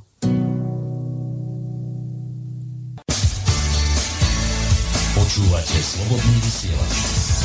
Pripomeniem našim poslucháčom, že od pol 5. respektíve 16. hodiny 30. minúty je zapnuté telefónne číslo plus 421 910 473 440. Ešte raz plus 421 910 473 440. Tak pokiaľ máte otázky na pána inžiniera Raždíka alebo na pána magistra Romana Michalka, tak sa môžete pýtať. Môžete využiť využiť aj aplikácie Viber, WhatsApp, Telegram, Signal. E, teraz e, prišla od e, poslucháča Petra otázka zrejme na teba. Roman pýta sa, Rád by som sa spýtal pána Michelka, ako je to momentálne s inštitútom referenda? Má vôbec zmysel po tom náleze ústavného súdu zbierať podpisy, keď tá vládna garnitúra, ktorá si zvolila sudcov ústavného súdu, tak ich vrátane pani prezidentky môže nejakým spôsobom motivovať k tomu, aby referendum zamietli takým spôsobom, že to vyhlásia, že je to v rozpore s tým princípom generality, alebo je to otázka, ktorá je v rozpore so základnými ľudskými právami. Pod tým si môžu vyložiť čokoľvek. Takže na to sa pýta poslucháč Peter. No, ja by som teda rozhodne a v tomto dosť kritizujem alebo nesúhlasím s tou zatiaľ iba, chvála Bohu, verbálnou iniciatívou Fica, že zmení otázku a znova bude zbierať eh, podpisy na referendum v predčasných voľbách, lebo nech by bola eh, formulovaná otázka akokoľvek, tak zloženie ústavného súdu, ktoré na 100% vymenoval dvojica buď Kiska alebo Čaputová, mm-hmm. nedáva ani najmenšiu šancu, aby tá práca tých zberačov nevyšla na nič. No zrejme poslucháč narážal na to materiálne jadro ústavy. Viem, viem. Tam ani nemateriálne, tam oni dávali iné argumenty, ano. ako si povedal, generalitu a samozrejme dali tam kvanta všelijakých vecí v tých uh, stanoviskách boli séria navzájom sa vylúčujúcich vecí. Na jednej strane hovorili, že priama a nepriama zastupiteľská demokracia sú rovnocené, na druhej strane nadradili zastupiteľskú demokraciu nad priamu. Čiže e, toto by som rozhodne neriskoval a myslím si, že po tom prvom takom ohlase, že nevzdávame sa, dáme to na také onaké orgány, všetci budú čakať na december, kedy pravdepodobne znova pôjde nejak oprášený, upravený návrh ústavného zákona o explicitnej možnosti referenda o skrátení volebného obdobia, kde budú nejaké pravidlá podobné té, aké sú v Lotyšsku alebo Luxembursku, lebo to sú tie krajiny Európskej únie, ktoré mali priamo v ústave zakotvené možnosť. Pravdepodobne tam budú veci typu, že v prvom a poslednom roku to nemôže byť, ale v druhom, treťom áno. E, možno sa tam stanoví kvórum a nejaké ďalšie veci. A, a to je to podstatné, po podstat, poslednej novele ústavy už ústavný súd nebude môcť posudzovať ústavné zákony. Čiže ako náhle to bude prijaté, ak to bude prijaté, lebo to je veľký problém, no tak e, je tento e, je táto otázka vyriešená. Ale samozrejme, e, predpokladám, že extrémni pokrytci z Olana a Smerodina začnú hľadať blchy a urobia všetko preto, aby to nepodporili. Vieme o názore Vetráka, šéfa ústavného právneho výboru za Oľano, ktorý s tým má zásadný problém. Nakoniec 53 šofránkových kandidovalo s programom, že takýto typ referenda striktne zakážu. Teraz Igor sa inak vyspal a všetko je teda naopak.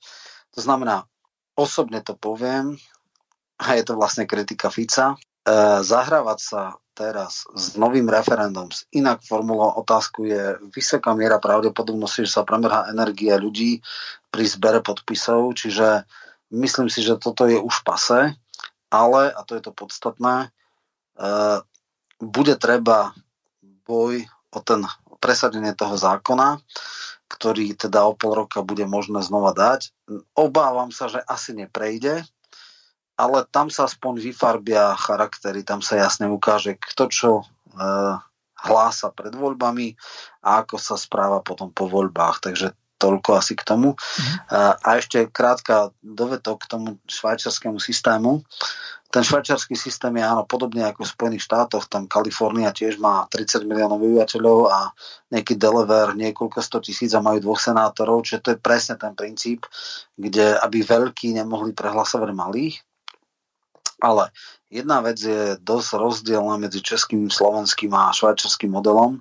Tam zasada parlament v priebehu dvoch mesiacov z roka. Čiže e, ani zďaleka sa tam neseka toľko zákonov, jedna schôdza 130 zákonov a tak ďalej. Čiže oveľa pomalšie, oveľa v menšej miere sa tam mení legislatíva. E, dlho sa tam diskutuje o týchto zákonoch, takže preto je to vlastne.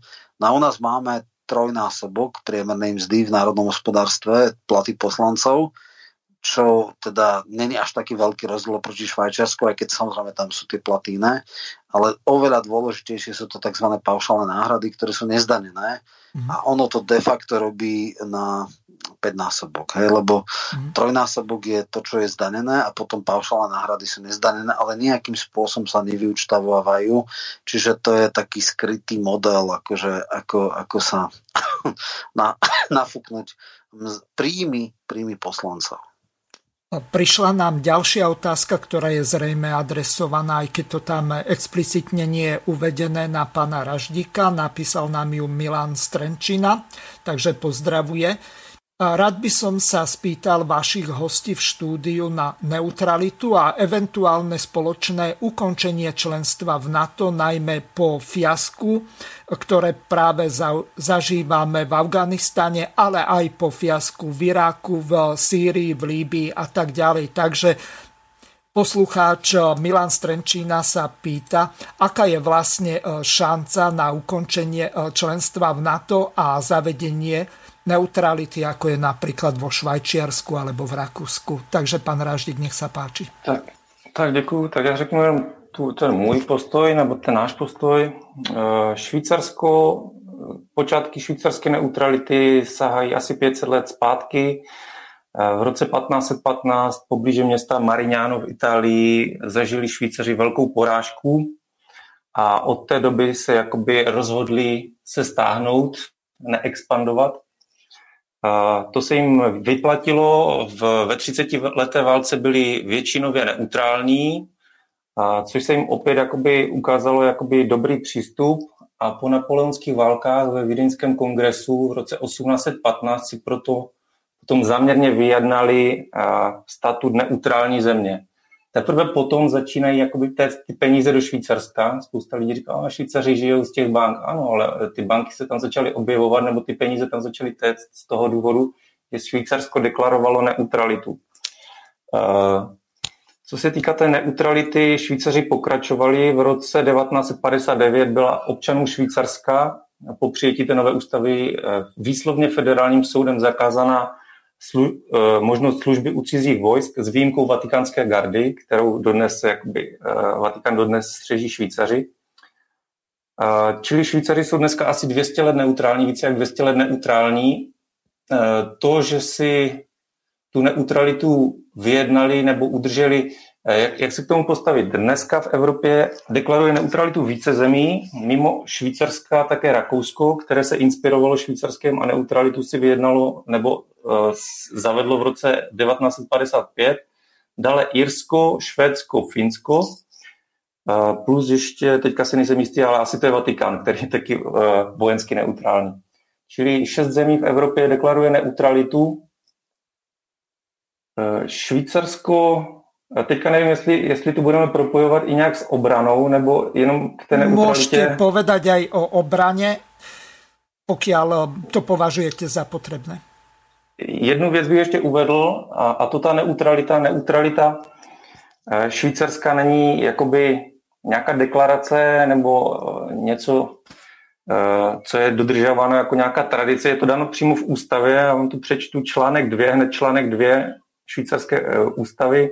Švýcarská konfederace chrání svobodu a práva lidu a zajišťuje nezávislost a bezpečnost země. Článek 173 Parlament přijímá nezbytná opatření k zajištění vnější bezpečnosti, nezávislosti a, ne, nezávislosti a neutrality Švýcarska. A potom vláda. Vláda přijímá opatření k zajištění vnější bezpečnosti, nezávislosti a neutrality Švýcarska. Čili vláda i parlament mají výslovně ústavou dáno, dáno že mají zajišťovat neutralitu Švýcarska. Švýcaři, švýcarská banka Suisse dělá každý, každý rok průzkumy veřejného mínění a neutralitu Švýcaři hodnotí nejčastěji jako největší přednost Švýcarska. Co se týká té obrany, jak je Švýcarsko ve všem atypické, tak je atypické i v tom způsobu obrany, čili Švýcaři mají v ústavě přímo uvedeno, že švýcarská armáda je v zásadě organizovaná jako domobrana, což historicky obnášelo to, že každý muž uh, musel podstoupit vojenský výcvik, od státu dostal zbraň, uh, vojenskou uniformu a náboje, které si držel potom doma. Takže každý Švýcar byl ozbrojený a jak se ty zbraně vojenské postupně dědily, tak uh, došlo k tomu, že Švýcarsko je dnes, i když už jakoby významně odzbrojilo, tak Švýcarsko pořád dnes zůstává po Spojených státech amerických a tuším, že Jemenu, kde je teďka občanská válka třetí nejozbrojenější eh, zemí na světě. Přičemž no, poč, ešte počet sa vás eh, spýtam, ako je to vlastně s kriminálem? Na to potom byla ve Švýcarsku de, debata celonárodní a referendum o tom, jestli umožňovat tím vojákům držet doma vojenské e, zbraně a munici a ta munice nakonec byla zakázána. Ale tu zbraň a uniformu pořád dostává každý Švýcar, když narukuje do armády tak ji dostane a je to jeho zbraň, kterou musí držet eh, do věku 40, teďka nevím, jestli dvou Asi nebo dva rokov. Ne, ne, ne, do, do, až do věku 42 nebo 49 let, kdy je jakoby pořád vojákem v záloze, mm-hmm. tak ji musí mít doma a Švýcaři to teda s oblibou dělají. Mm-hmm. Ale samozřejmě ne, není možné jakoby chodit po, po, na veřejnosti s puškou nabitou nebo něco takového. Ty pravidla tam jsou přísné. O, čiže tie zbranie musia byť niekde v nejakom áno, trezore, áno. tak ako u nás by to mali mať zamknuté polovníci. Ešte áno. sa vrátim, lebo asi sme to zahovorili, ten systém prezidentský. Ako to vlastne funguje? Švajčiarsko má alebo nemá prezidenta, má nejakého prvého muža, má ten rotačný systém, ktorý sa obmenuje po jednom roku, majú prezidenta a viceprezidenta. Toto by bolo dobre vysvetliť. My sme sa okrajovo tomu aj v sobotu venovali, ale teraz je na to viac času, takže pán najskôr, pán Raždík a potom dám slovo opäť Romanovi. Tak Švýcar, Švýcaři přímo na stránkách parlamentu nebo konfederace uvádějí, že měli obavu vložit příliš mnoho pravomocí do rukou jednoho člověka, tak učinili hlavou státu celou sedmičlenou vládu. Když se podíváte na německou Wikipedii a napíše se na, na informace o Švýcarsku, tak v kolonce hlava státu není jeden člověk, je tam napsáno kolektivní hlavu státu, tvoří de facto celá vláda a je tam vyjmenováno sedm osob. Takže Švýcarsko de facto nemá prezidenta. Nemá prezidenta. Oni každý rok volí tu jednu osobu, která se v Němčině nazývá der prezident, ale der prezident má v Němčině taky význam předseda. Obě komory švýcarského parlamentu eh, vede der prezident, čili v naší, v, našim, v naší řeči je to vždycky předseda. Mm-hmm. Takže z tohoto pohledu Švýcarsko de facto nemá prezidenta. Mm-hmm. Presne tak. To, to je, ako sme hovorili, Spojené štáty a Švajčiarsko nemajú tak ako v iných štátoch e, oddelenú funkciu premiéra a prezidenta. Hej? Že vlastne šéfom vlády vždycky to, alebo v európskych kontextoch je buď pri konštitučných alebo parlamentných demokraciách je kráľ a premiér a v štandardných republikách je to prezident, buď veľ silný alebo slabý, podľa toho, ako je nastavený, či je parlamentný systém alebo prezidentský, ale väčšinou je to ako nejaká funkcia prezidenta, či už teda reprezentatívna alebo dokonca výkona. Švajčiarsko má ako keby rotačnú hlavu štátu, e, ktorý je teda na rok a zároveň aj viceprezident a potom sa teda vystrieda a e, majú teda extrémne stabilný systém. Tam je priemerná životnosť ministrov vyše 11 rokov a vlastne od roku 59 do roku 95 vlastne tam bol pomer uh, strán 2, 2, 3 dvojky a jedna jednotka, čiže tých 7 členov tej federálnej vlády uh, si rozdelili tie najsilnejšie strany, uh, čiže tí uh, uh, kon, teda kresťanskí demokrati, socialisti a podobne, uh, liberáli, tam, tam mám presne v tej onej, tam teraz som si to nedávno pozeral, čiže je tam veľmi stabilný systém. No, čo ale E, treba asi povedať k neutralite, je, že používajme tie pojmy korektne. Neutralita musí byť garantovaná. Vtedy je to neutralita. To znamená, veľmoci musia garantovať neutrálne postanie toho, ktorého štátu. V prípade Rakúska to boli teda superveľmoci, Švajčiarsko má tú neutralitu garantovanú podstatne dlhšie, Niektoré štáty mali e, v podstate garantovanú neutralitu, bolo im to na nič. Klasický prípad je Belgicko, ktoré Nemci aj v prvej aj druhej svetovej vojne obsadili a ťahali potom smerom na, na uh, teda uh, Francúzsko. Je fakt, že aj v priebehu druhej svetovej vojny Švajčiarsko nebolo napadnuté Nemeckom, takže bola garantovaná jeho neutralita. A neutralita nie je otázka, že my sa rozhodneme, že chceme byť neutrálni, ale veľmoci nám to musia garantovať nejakými medzistátnymi sľubmi a záväzkami, a garantovať neutralitu a pomôcť alebo zasiahnuť v prospech, keby boli niekým napadnutí. Pokiaľ povieme, že budeme mimo blokov, to znamená mimo NATO, mimo Európskej únie a podobne, tak to nie je neutralita, ale to je nezúčastnenosť. To znamená, bolo niekedy hnutie nezúčastnených, neboli ani v NATO, ani v Varšavskej zmluve, boli mimo týchto paktov a vtedy to bolo hnutie nezúčastnených. A takto to treba povedať. To znamená, samozrejme, čo sa týka Slovenska, tak e, asi väčšina ľudí e, nie je nadšená tým, že sme v NATO, ale šanca, že by teraz sa nejak nás establishment e, zaoberal tým a dokonca, že by sme chceli vystúpiť, je nerealistická. E, a to či už strane opozície alebo koalície, samozrejme zmetené bľabotanie Igora, že precitol, nikto nemôže brať vážne. Ak v sekunde dal najväčšieho natohujera Nadia na post ministra obrany, takisto Lajčák a Korčok boli nominanti Smeru, takže samozrejme dneska Fico bude kritizovať tieto veci, ale boli to jeho nominanti, ktorí boli krajiny Eurohujeri o e, Monike Beňovej, čiže dneska neexistuje relevantná strana. Dokonca ani tí kotlebovci nejak verejne toto neťahajú ako nejakú zásadnú tému, lebo vedia, že je to nerealistické. Čiže jediné, čo môžem povedať, ako keby, e, že byť v NATO, čo to znamená, byť na to e,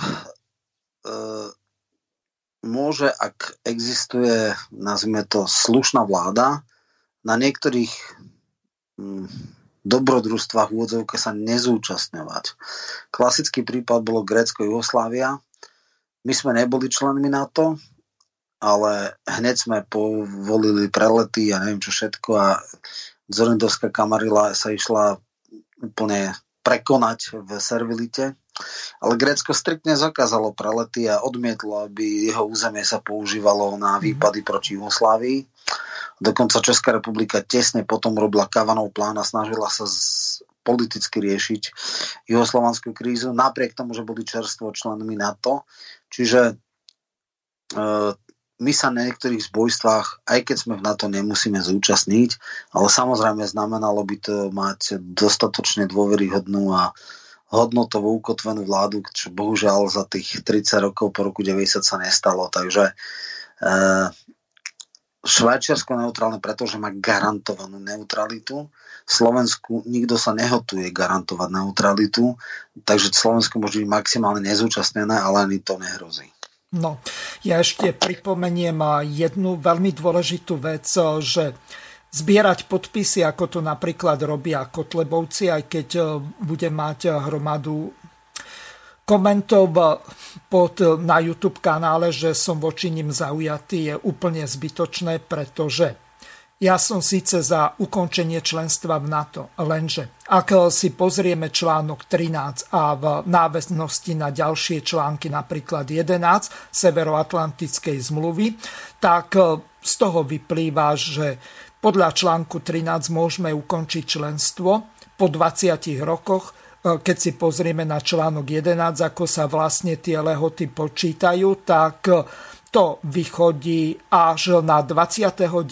marca 2024 a ešte odvtedy na to sa viaže ročná výpovedná lehota, e, takže to bude veľmi ťažké, aj pokiaľ by sa zorganizovalo referendum, tak neviem, či to nedopadne veľmi podobne ako v Českej republike, že tam v prípade tých diskusí ohľadom priamej demokracii, tak úplne chceli zakázať ukončenie členstva v Európskej únii alebo v NATO, aby to bola ako podmienka toho, že o čom nesmie byť referendum. Prečítam ešte jednu otázku od poslucháča Stana, ktorý pozdravuje hosti do štúdia a veľmi rád by som sa spýtal, aký je názor vašich hostí na zavedenie domobrány alebo národných gard. Niečo podobné, ako je vo Švajčiarsku. Neviem, či tomu rozumiem dobre, ale aký je názor tých vašich hostí na domobranu a národné gardy. Takže pán Raždík, E, skúste to objasniť, e, ako je to vlastne e, s tou domobranou alebo národnými gardami v prípade Českej republiky. Máte tam nejaké hnutia? Na Slovensku máme slovenských brancov, ktorí sú uznávaní, v alternatíve zaznávaní tými štandardnými stranami a občas diskriminovaní. Takže nech sa páči a potom dám opäť slovo Romanovi. Tak děkuji. V Česku samozřejmě máme více takových organizací, které se snaží formovat nějakým způsobem domobranu, protože jsme si zvolili jakoby ten model, nebo který chceme politicky prosazovat Švýcarsko, tak samozřejmě podporujeme ten švýcarský systém toho, že uh, každý muž uh, musí projít vojenským výcvikem a pak má doma tu zbraň a to, to je de facto ten základ té domobrany. Švýcarsko na základě toho přežilo dvě světové války. Je otázkou, jak by vypadala Česká republika, kdyby jsme měli úplně stejně formovanou domobranu. Řekněme takový ten rok 39, nebo rok 48, nebo rok 68. Já si myslím, že ty dějiny by se odehrávaly úplně jinak, kdyby každý muž měl doma tu vojenskou uniformu, zbraň a, a krabici s municí. Takže my jsme pro, eh, pro domobranu. Já bych jenom ještě k tomu přidal, to tady bylo zmíněno, ta švýcarská stabilita eh, je daná jak tou, eh, řekl bych tím prezidentským uspořádáním, protože v Česku vidíme, že postava prezidenta zásadním způsobem rozděluje tu společnost. Půlka ho miluje, půlka ho nenávidí. Myslím si, že na Slovensku to může být něco podobného.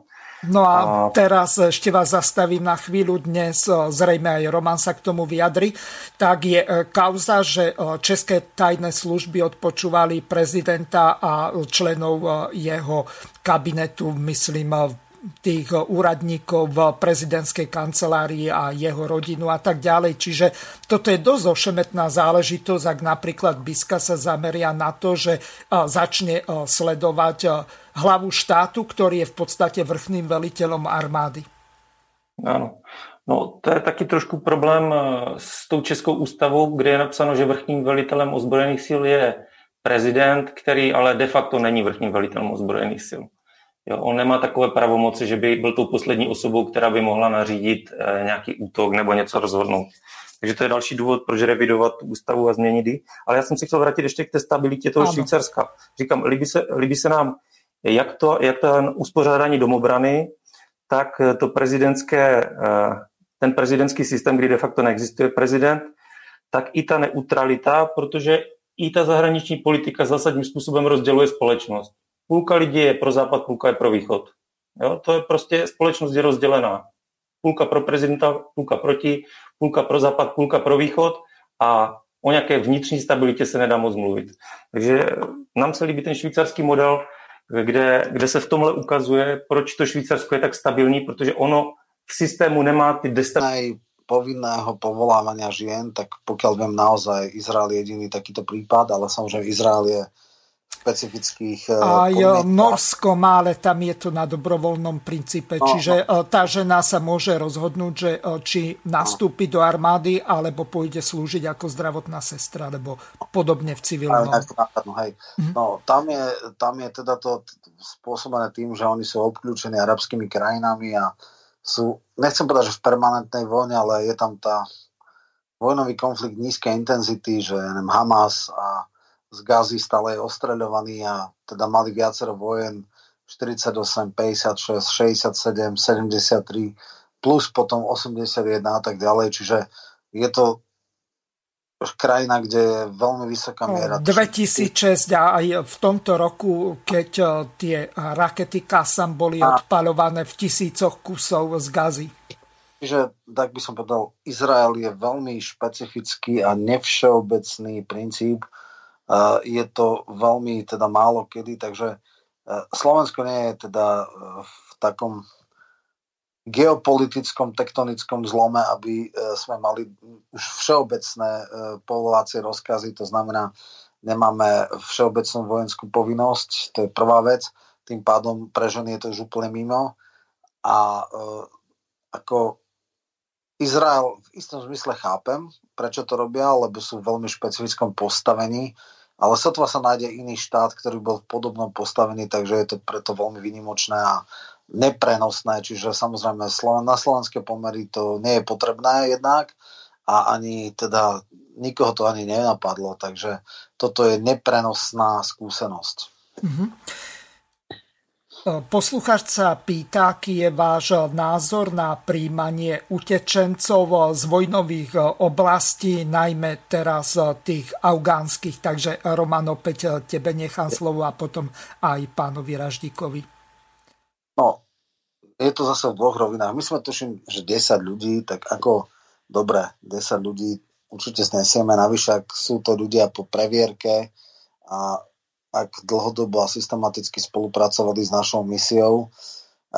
Samozrejme vnímam tie, tie reči, že oni boli vlastne vlasti zradcami a že mali by tam ostať a tak ďalej. My sme tam nemali ísť, tým pádom nemali by sme mať, ale ak niekto pre nás robil, tak e, a je to v takejto malej množstvách, tak to ako zásadné ohrozenie Slovenska nevidím. Čo vidím veľké, veľké ohrozenie je nová migračná vlna.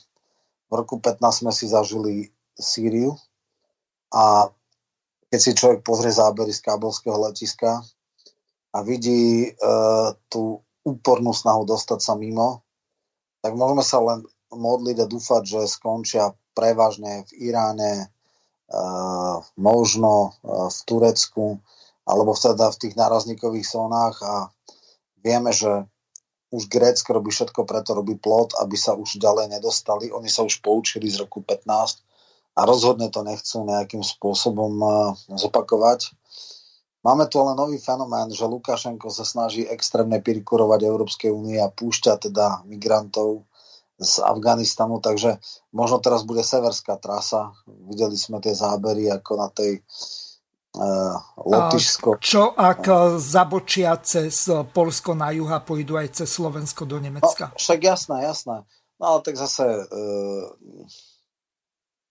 pobalské republiky robia opatrenia voči tomu a samozrejme mhm. máme srdcervúce zábery, ako bieloruskí policajti alebo colníci tlačia migrantov do Litvy a zase litovskí nepúšťajú ich, takže vzniká také veľmi patové, patová situácia.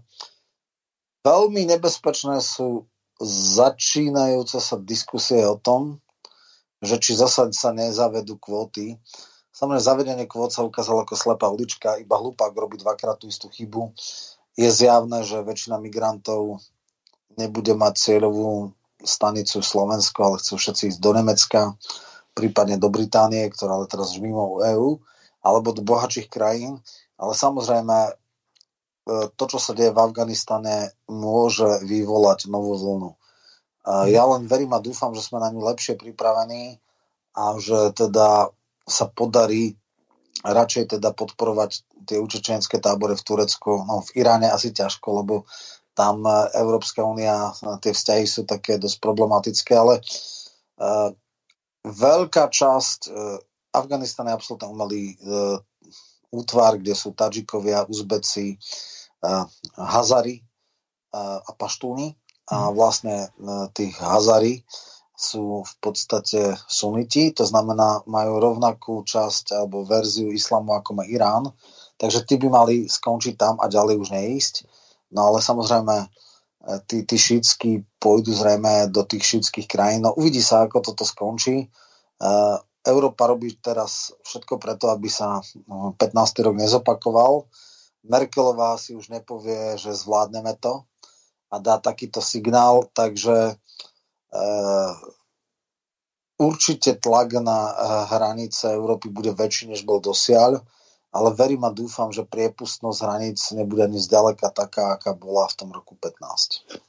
Ja ešte tú otázku poslucháča Michala doplním pre pána Raždika o to, že aké sú vlastne vyjadrenia teraz poslancov a aj predsedu SPD z Českej republiky, konkrétne pána Foldinu a pána Okamuru, ohľadom toho, že boli veľmi kráľovsko platení napríklad e, tí tlmočníci, ktorí e, prichádzajú teraz e, do Českej republiky a tieto strany, ktoré presadzujú nulový, nulovú migráciu, tak poukazujú na to, že oni to robili pre peniaze, podobne ako vojenskí žoldáci, tak aj títo tlmočníci a tam údajne je v prepočte nejakých 5 až 6 tisíc korún plat v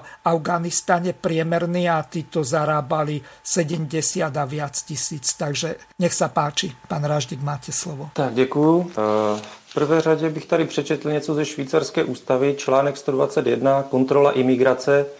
Švýcarská konfederace řídí imigraci cizinců nezávisle, nelze uzavřít žádné mezinárodní dohody, které by porušovaly tento článek. Článek 120, to byl článek 121a, a tady článek 121. Předpisy týkající týkající se cizinců a azylů. Eh, cizinci mohou být ze Švýcarska vyhoštění, pokud ohrožují bezpečnost země. Cizinci bez ohledu na jejich status, čili uprchlík, jsou zbaveni povolení k pobytu a všech práv na pobyt ve Švýcarsku, pokud jsou pravomocní odsouzení za trestný čin zabití, znásilnění, eh, jiný sexuální čin, násilný trestný čin, loupež, trestné činy obchodování s lidmi nebo s drogami, nebo trestný čin vloupání, nebo pokud neoprávněně pobírali dávky sociálního pojištění nebo dávky sociální pomoci. Čili jak naše ústavy, myslím si, že ani vaše, ani naše nemyslí na ty, na ty důležité věci, tak Švýcaři mají rovnou v ústavě stanovené, co má, co má uh, stát dělat a jak, jak má postupovat. Myslím si, že tady je přesně ukázka toho, jaká je výhoda být neutrální stát a raději si chránit vlastní hranice, než být úplně otevřený všem. My jsme otevřeli hranice v rámci nějaké Evropské unie, která tvrdila, že to bude o volném pohybu zboží, služeb, osob a peněz. Ano, volný trh samozřejmě přináší jakoby konkurenci, tlak na snižování cen, zvyšování kvality. Ano, ale odsaď pocať a tady se dostáváme do toho problému s tou imigrací, s těmi otevřenými hranicemi a vycházíme z toho nevýhodně. Britové, když v roce 2004 vstoupili jakoby ty východní země do EU, přistoupili, tak pro Brity se de facto tak jim měli hranice otevřené z Británie. A protože Británie je bohatá země, tak Británie během pár let zjistila, že tam má o 6 milionů lidí více a má problém prostě se základními věcmi, jako je ubytování, školství nebo zdravotnictví. Prostě ten systém, ten pří, příliv těch lidí, po tom, co se otevřely hranice, to nebyl schopný stíhat. A vláda může plánovat, ano, ale když máte úplně otevřené hranice v areálu, kde je 700 tisíc lidí, třeba 700 milionů lidí, a vy nevíte řadově, jestli přijdou miliony víc nebo miliony víc, míň, tak nemůžete plánovat, že? Čili uh, Britové vystoupili a udělali dobře a teďka, pokud uh, bude zase nějaký tlak na to umístěvání imigrantů, kteří nemusí zrovna přes hranici, oni si je můžou Němci uh, zase vozit přímo, přímo letadly, to vůbec nevím, jak to bude probíhat. Problém je, že teďka je zase o jednu zemi míň v Evropské unii, kam mohli odejít, jakože tam rádi chodili, a to epicentrum té imigrace bude teďka blíže nám. Bude to, bude to hlavně to Německo třeba.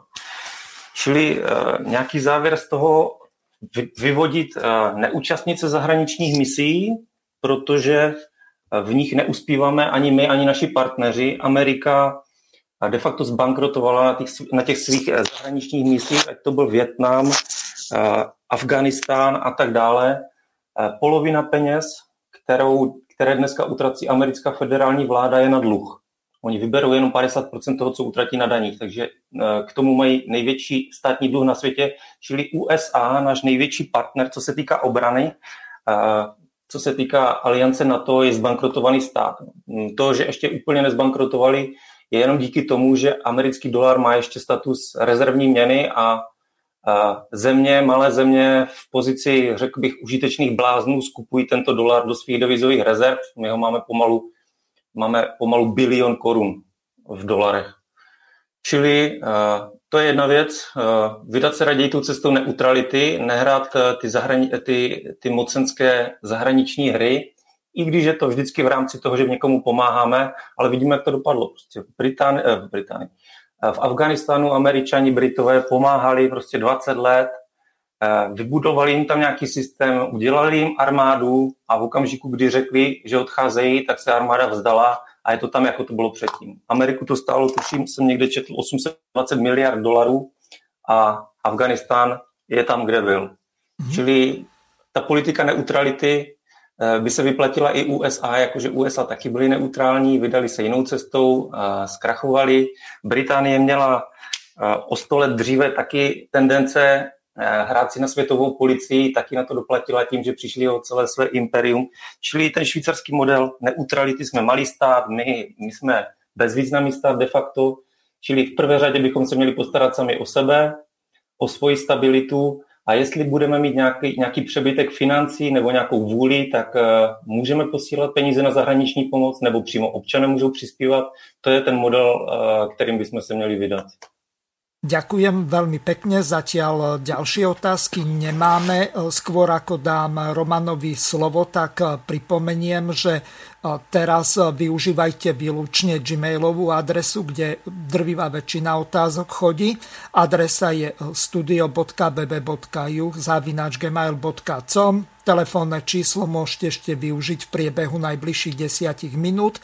Je plus 421 910 473 440. Roman, chceš reagovať Ej, na pána Raždíka? Áno. Zase buďme troška presný alebo používajme termíny tak, ako sa majú.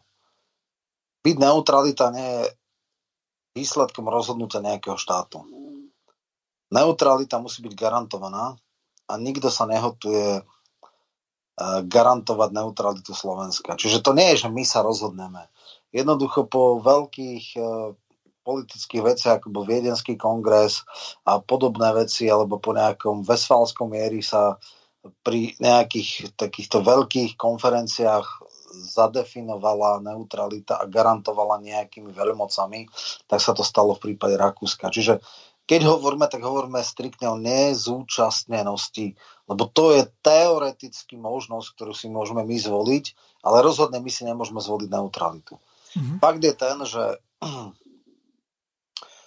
ak by sme neboli teda súčasťou niektorých zbytočných e, e, vojnových konfliktov alebo skôr takých nešťastných intervencií, tak samozrejme by sme si zbytočne nezavarili.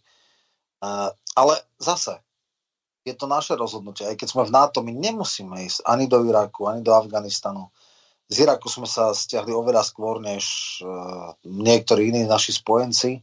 Je to rozhodnutie konkrétnej vlády. Čiže v istom zmysle, aj keď sme v NATO, môžeme sa správať slušne. Ale samozrejme na to by sme sa mať slušnú vládu, čo bohužiaľ nehrozí.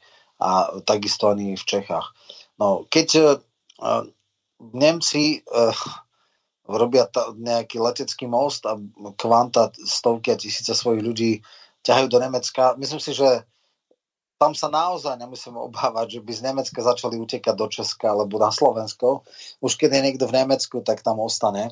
A naopak z iných krajín sa bude ťahať. Čiže toto tiež nie je akože reálna obava. Ale áno, e,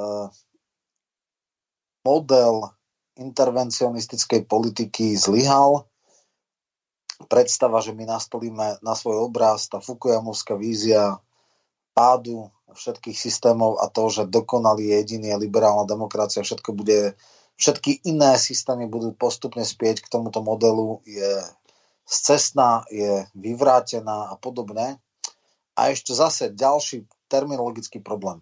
Spojené štáty nikdy neboli neutrálne a jednak preto, že oni sú super veľmoc alebo až globálna veľmoc, takže oni nepotrebujú neutralitu. Oni teoreticky môžu neutralitu iných štátov uh, garantovať. Sú členom NATO, takže je úplne absurdné hovoriť o neutrálne, ale boli obdobia, kedy mali tzv. izolacionalistickú politiku. Uh, prvýkrát v 1923 Monreová doktrína, ktorá povedala niečo v tom zmysle, že oblasť zájmu Spojených štátov je, je Amerika a kašleme na nejaké európske veci a nebudeme do toho zasahovať a samozrejme, tie vlny American Only, American Fest uh, boli aj pred prvou, aj pred druhou svetovou vojnou, nakoniec až v roku 17 vstúpili do vojny a takisto uh, bolo veľmi silné izolacionalistické hnutie aj pred vstupom, teda vieme, že v 39. Uh, bola vojna v Európe, ale Amerika v 41. po Pearl Harbore vstúpila. Čiže Eh, častokrát eh, sa nechcela zasahovať. Dneska je a ešte ďalšia vec. Woodrow Wilson prišiel s konceptom spoločnosti národov, ale Spojené štáty do neho nevstúpili, práve preto, že prehral voľby a nedokázal to presadiť, čiže samozrejme OSN aj spoločnosť národov e, teda fungovala a funguje, teda spoločnosť národov nie, ale OSN, ale je tak nastavená, že vplyv týchto nadnárodných inštitúcie veľmi úsmavný a, a symbolický. Takže, takže toto treba jasne povedať. Uh, mali by sa pre budúcnosť poučiť tí astraby v Pentagóne a podobné, že pretvárať krajiny s iným kultúrnym kontextom na americký obraz je naivné, smiešné a hlúpe. Treba ich nechať na vlastnú, vlastný vývoj s tým, že maximálne, čo sa dá robiť a čo je legitimné, je, zabezpečiť, aby tieto režimy neohrozovali teroristicky iné štáty, prípadne konkrétne západný svet alebo konkrétne Spojené štáty a podobné. Takže toto je možno poučenie a zase používajme termíny tak, ako sa majú byť. Neutralita je jedna vec, nezúčastnenosť je druhá vec, e, izolacionalizmus je tretia vec. Dneska, bohužiaľ, americká politika, e, ono to často tak býva, keď sú demokratie, skôr taká intervencionistická, čo je slepá ulička. Myslím, že po tomto debakli aj tí experti v Pentagone a v Bezpečnostnej rade, alebo teda bezpečnostný poradca prezidenta, čo je úrad porovnateľný s ministerstvom zahraničných vecí, bude prehodnocovať ďalšiu stratégiu. Ak majú rozum, ak nemajú rozum, tak budú opakovať chyby, ktoré sa kopia a budú stať obrovské miliardy a možno sa poučia nakoniec. Do konca relácie už máme len nejakých 8 minút, tak v závere dám opäť slovo pánovi inžinierovi Raždíkovi, aby povedal to, čo považuje zo svojho pohľadu za najdôležitejšie a aplikovateľné či už v Českej republike alebo po prípade na Slovensku. Podľa toho, čo Roman hovoril, tak zrejme sa veľa vecí nebude dať eh, preniesť z toho dôvodu, že Švajčiarsko malo úplne iný uh, historický a politický vývoj, ale nech sa páči. Mikrofon. Děkuji, uh-huh. děkuji, děkuji. Uh, jak jsem četl v úvodu, Švýcarsko stojí na několika principech, to je takové hlavní směřování státu, kterému pak něco dává. Přímá demokracie počínaje tím, že ústavu schvaluje lid, rozhodně to, to, to, to, o toto bychom měli usilovat. Uh, bod dva, nezávislost, samozřejmě budování potravinové nezávislosti, taky velice důležité.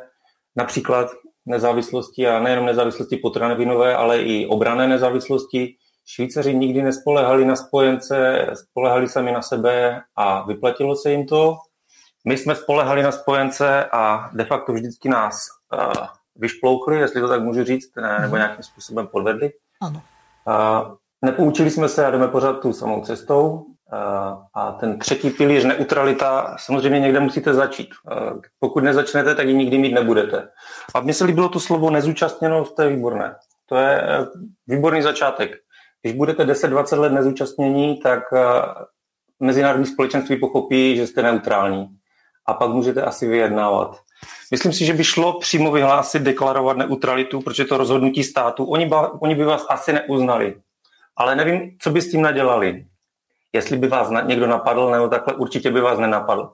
Deklarovali byste neutralitu, stáhli byste se z mezinárodního dění, a ty státy by vás asi dlou, delší dobu neuznávali, ale pak by asi museli, když byste eh, rok za rokem ukazovali, že skutečně jste neutrální. Ano, eh, Rakousko uznali velmoci, je třeba na tom začít pracovat. Takže já vidím všechny ty pilíře, které Švýcaři uvádějí, jakoby eh, za pilíře té stability a prosperity za dobré a ať už více nebo či méně měli bychom na nich, na nich pracovat, protože jako malý stát v centru Evropy uh, se to ukazuje být jako dobrý model. A, takže čo sa týka napríklad toho hnutia nezúčastnených, eh, tak eh, to malo veľký ohlas eh, po druhej svetovej vojne v tuším, neviem, či to ešte teraz vôbec funguje, ale napríklad také veľké krajiny, ako boli napríklad India, Čínska ľudová republika, Juhoslávia, dokonca aj Kuba, Venezuela a ďalšie, tak boli v tomto hnutí nezúčastnených, čiže Románová pripomienka je veľmi správna, čiže ísť tým spôsobom, že sa snažiť o tú nezúčastnenosť.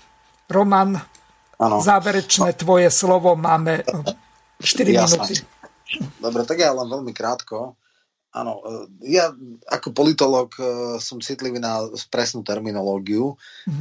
čiže Slovensko teoreticky, ak malo slušnú vládu, alebo vládu, ktorá načúva v mieneniu ľudí, myslím si, že pri Európskej únii by som si nebol celkom istý, lebo tam samozrejme mainstream hovorí, aké je to strašne výhodné môcť cestovať v rámci Schengenu, mať menu spoločnú, môcť pracovať a študovať v akomkoľvek Eh, krajine Európskej únie, môcť tam bývať a tak ďalej za rovnaký podmienok.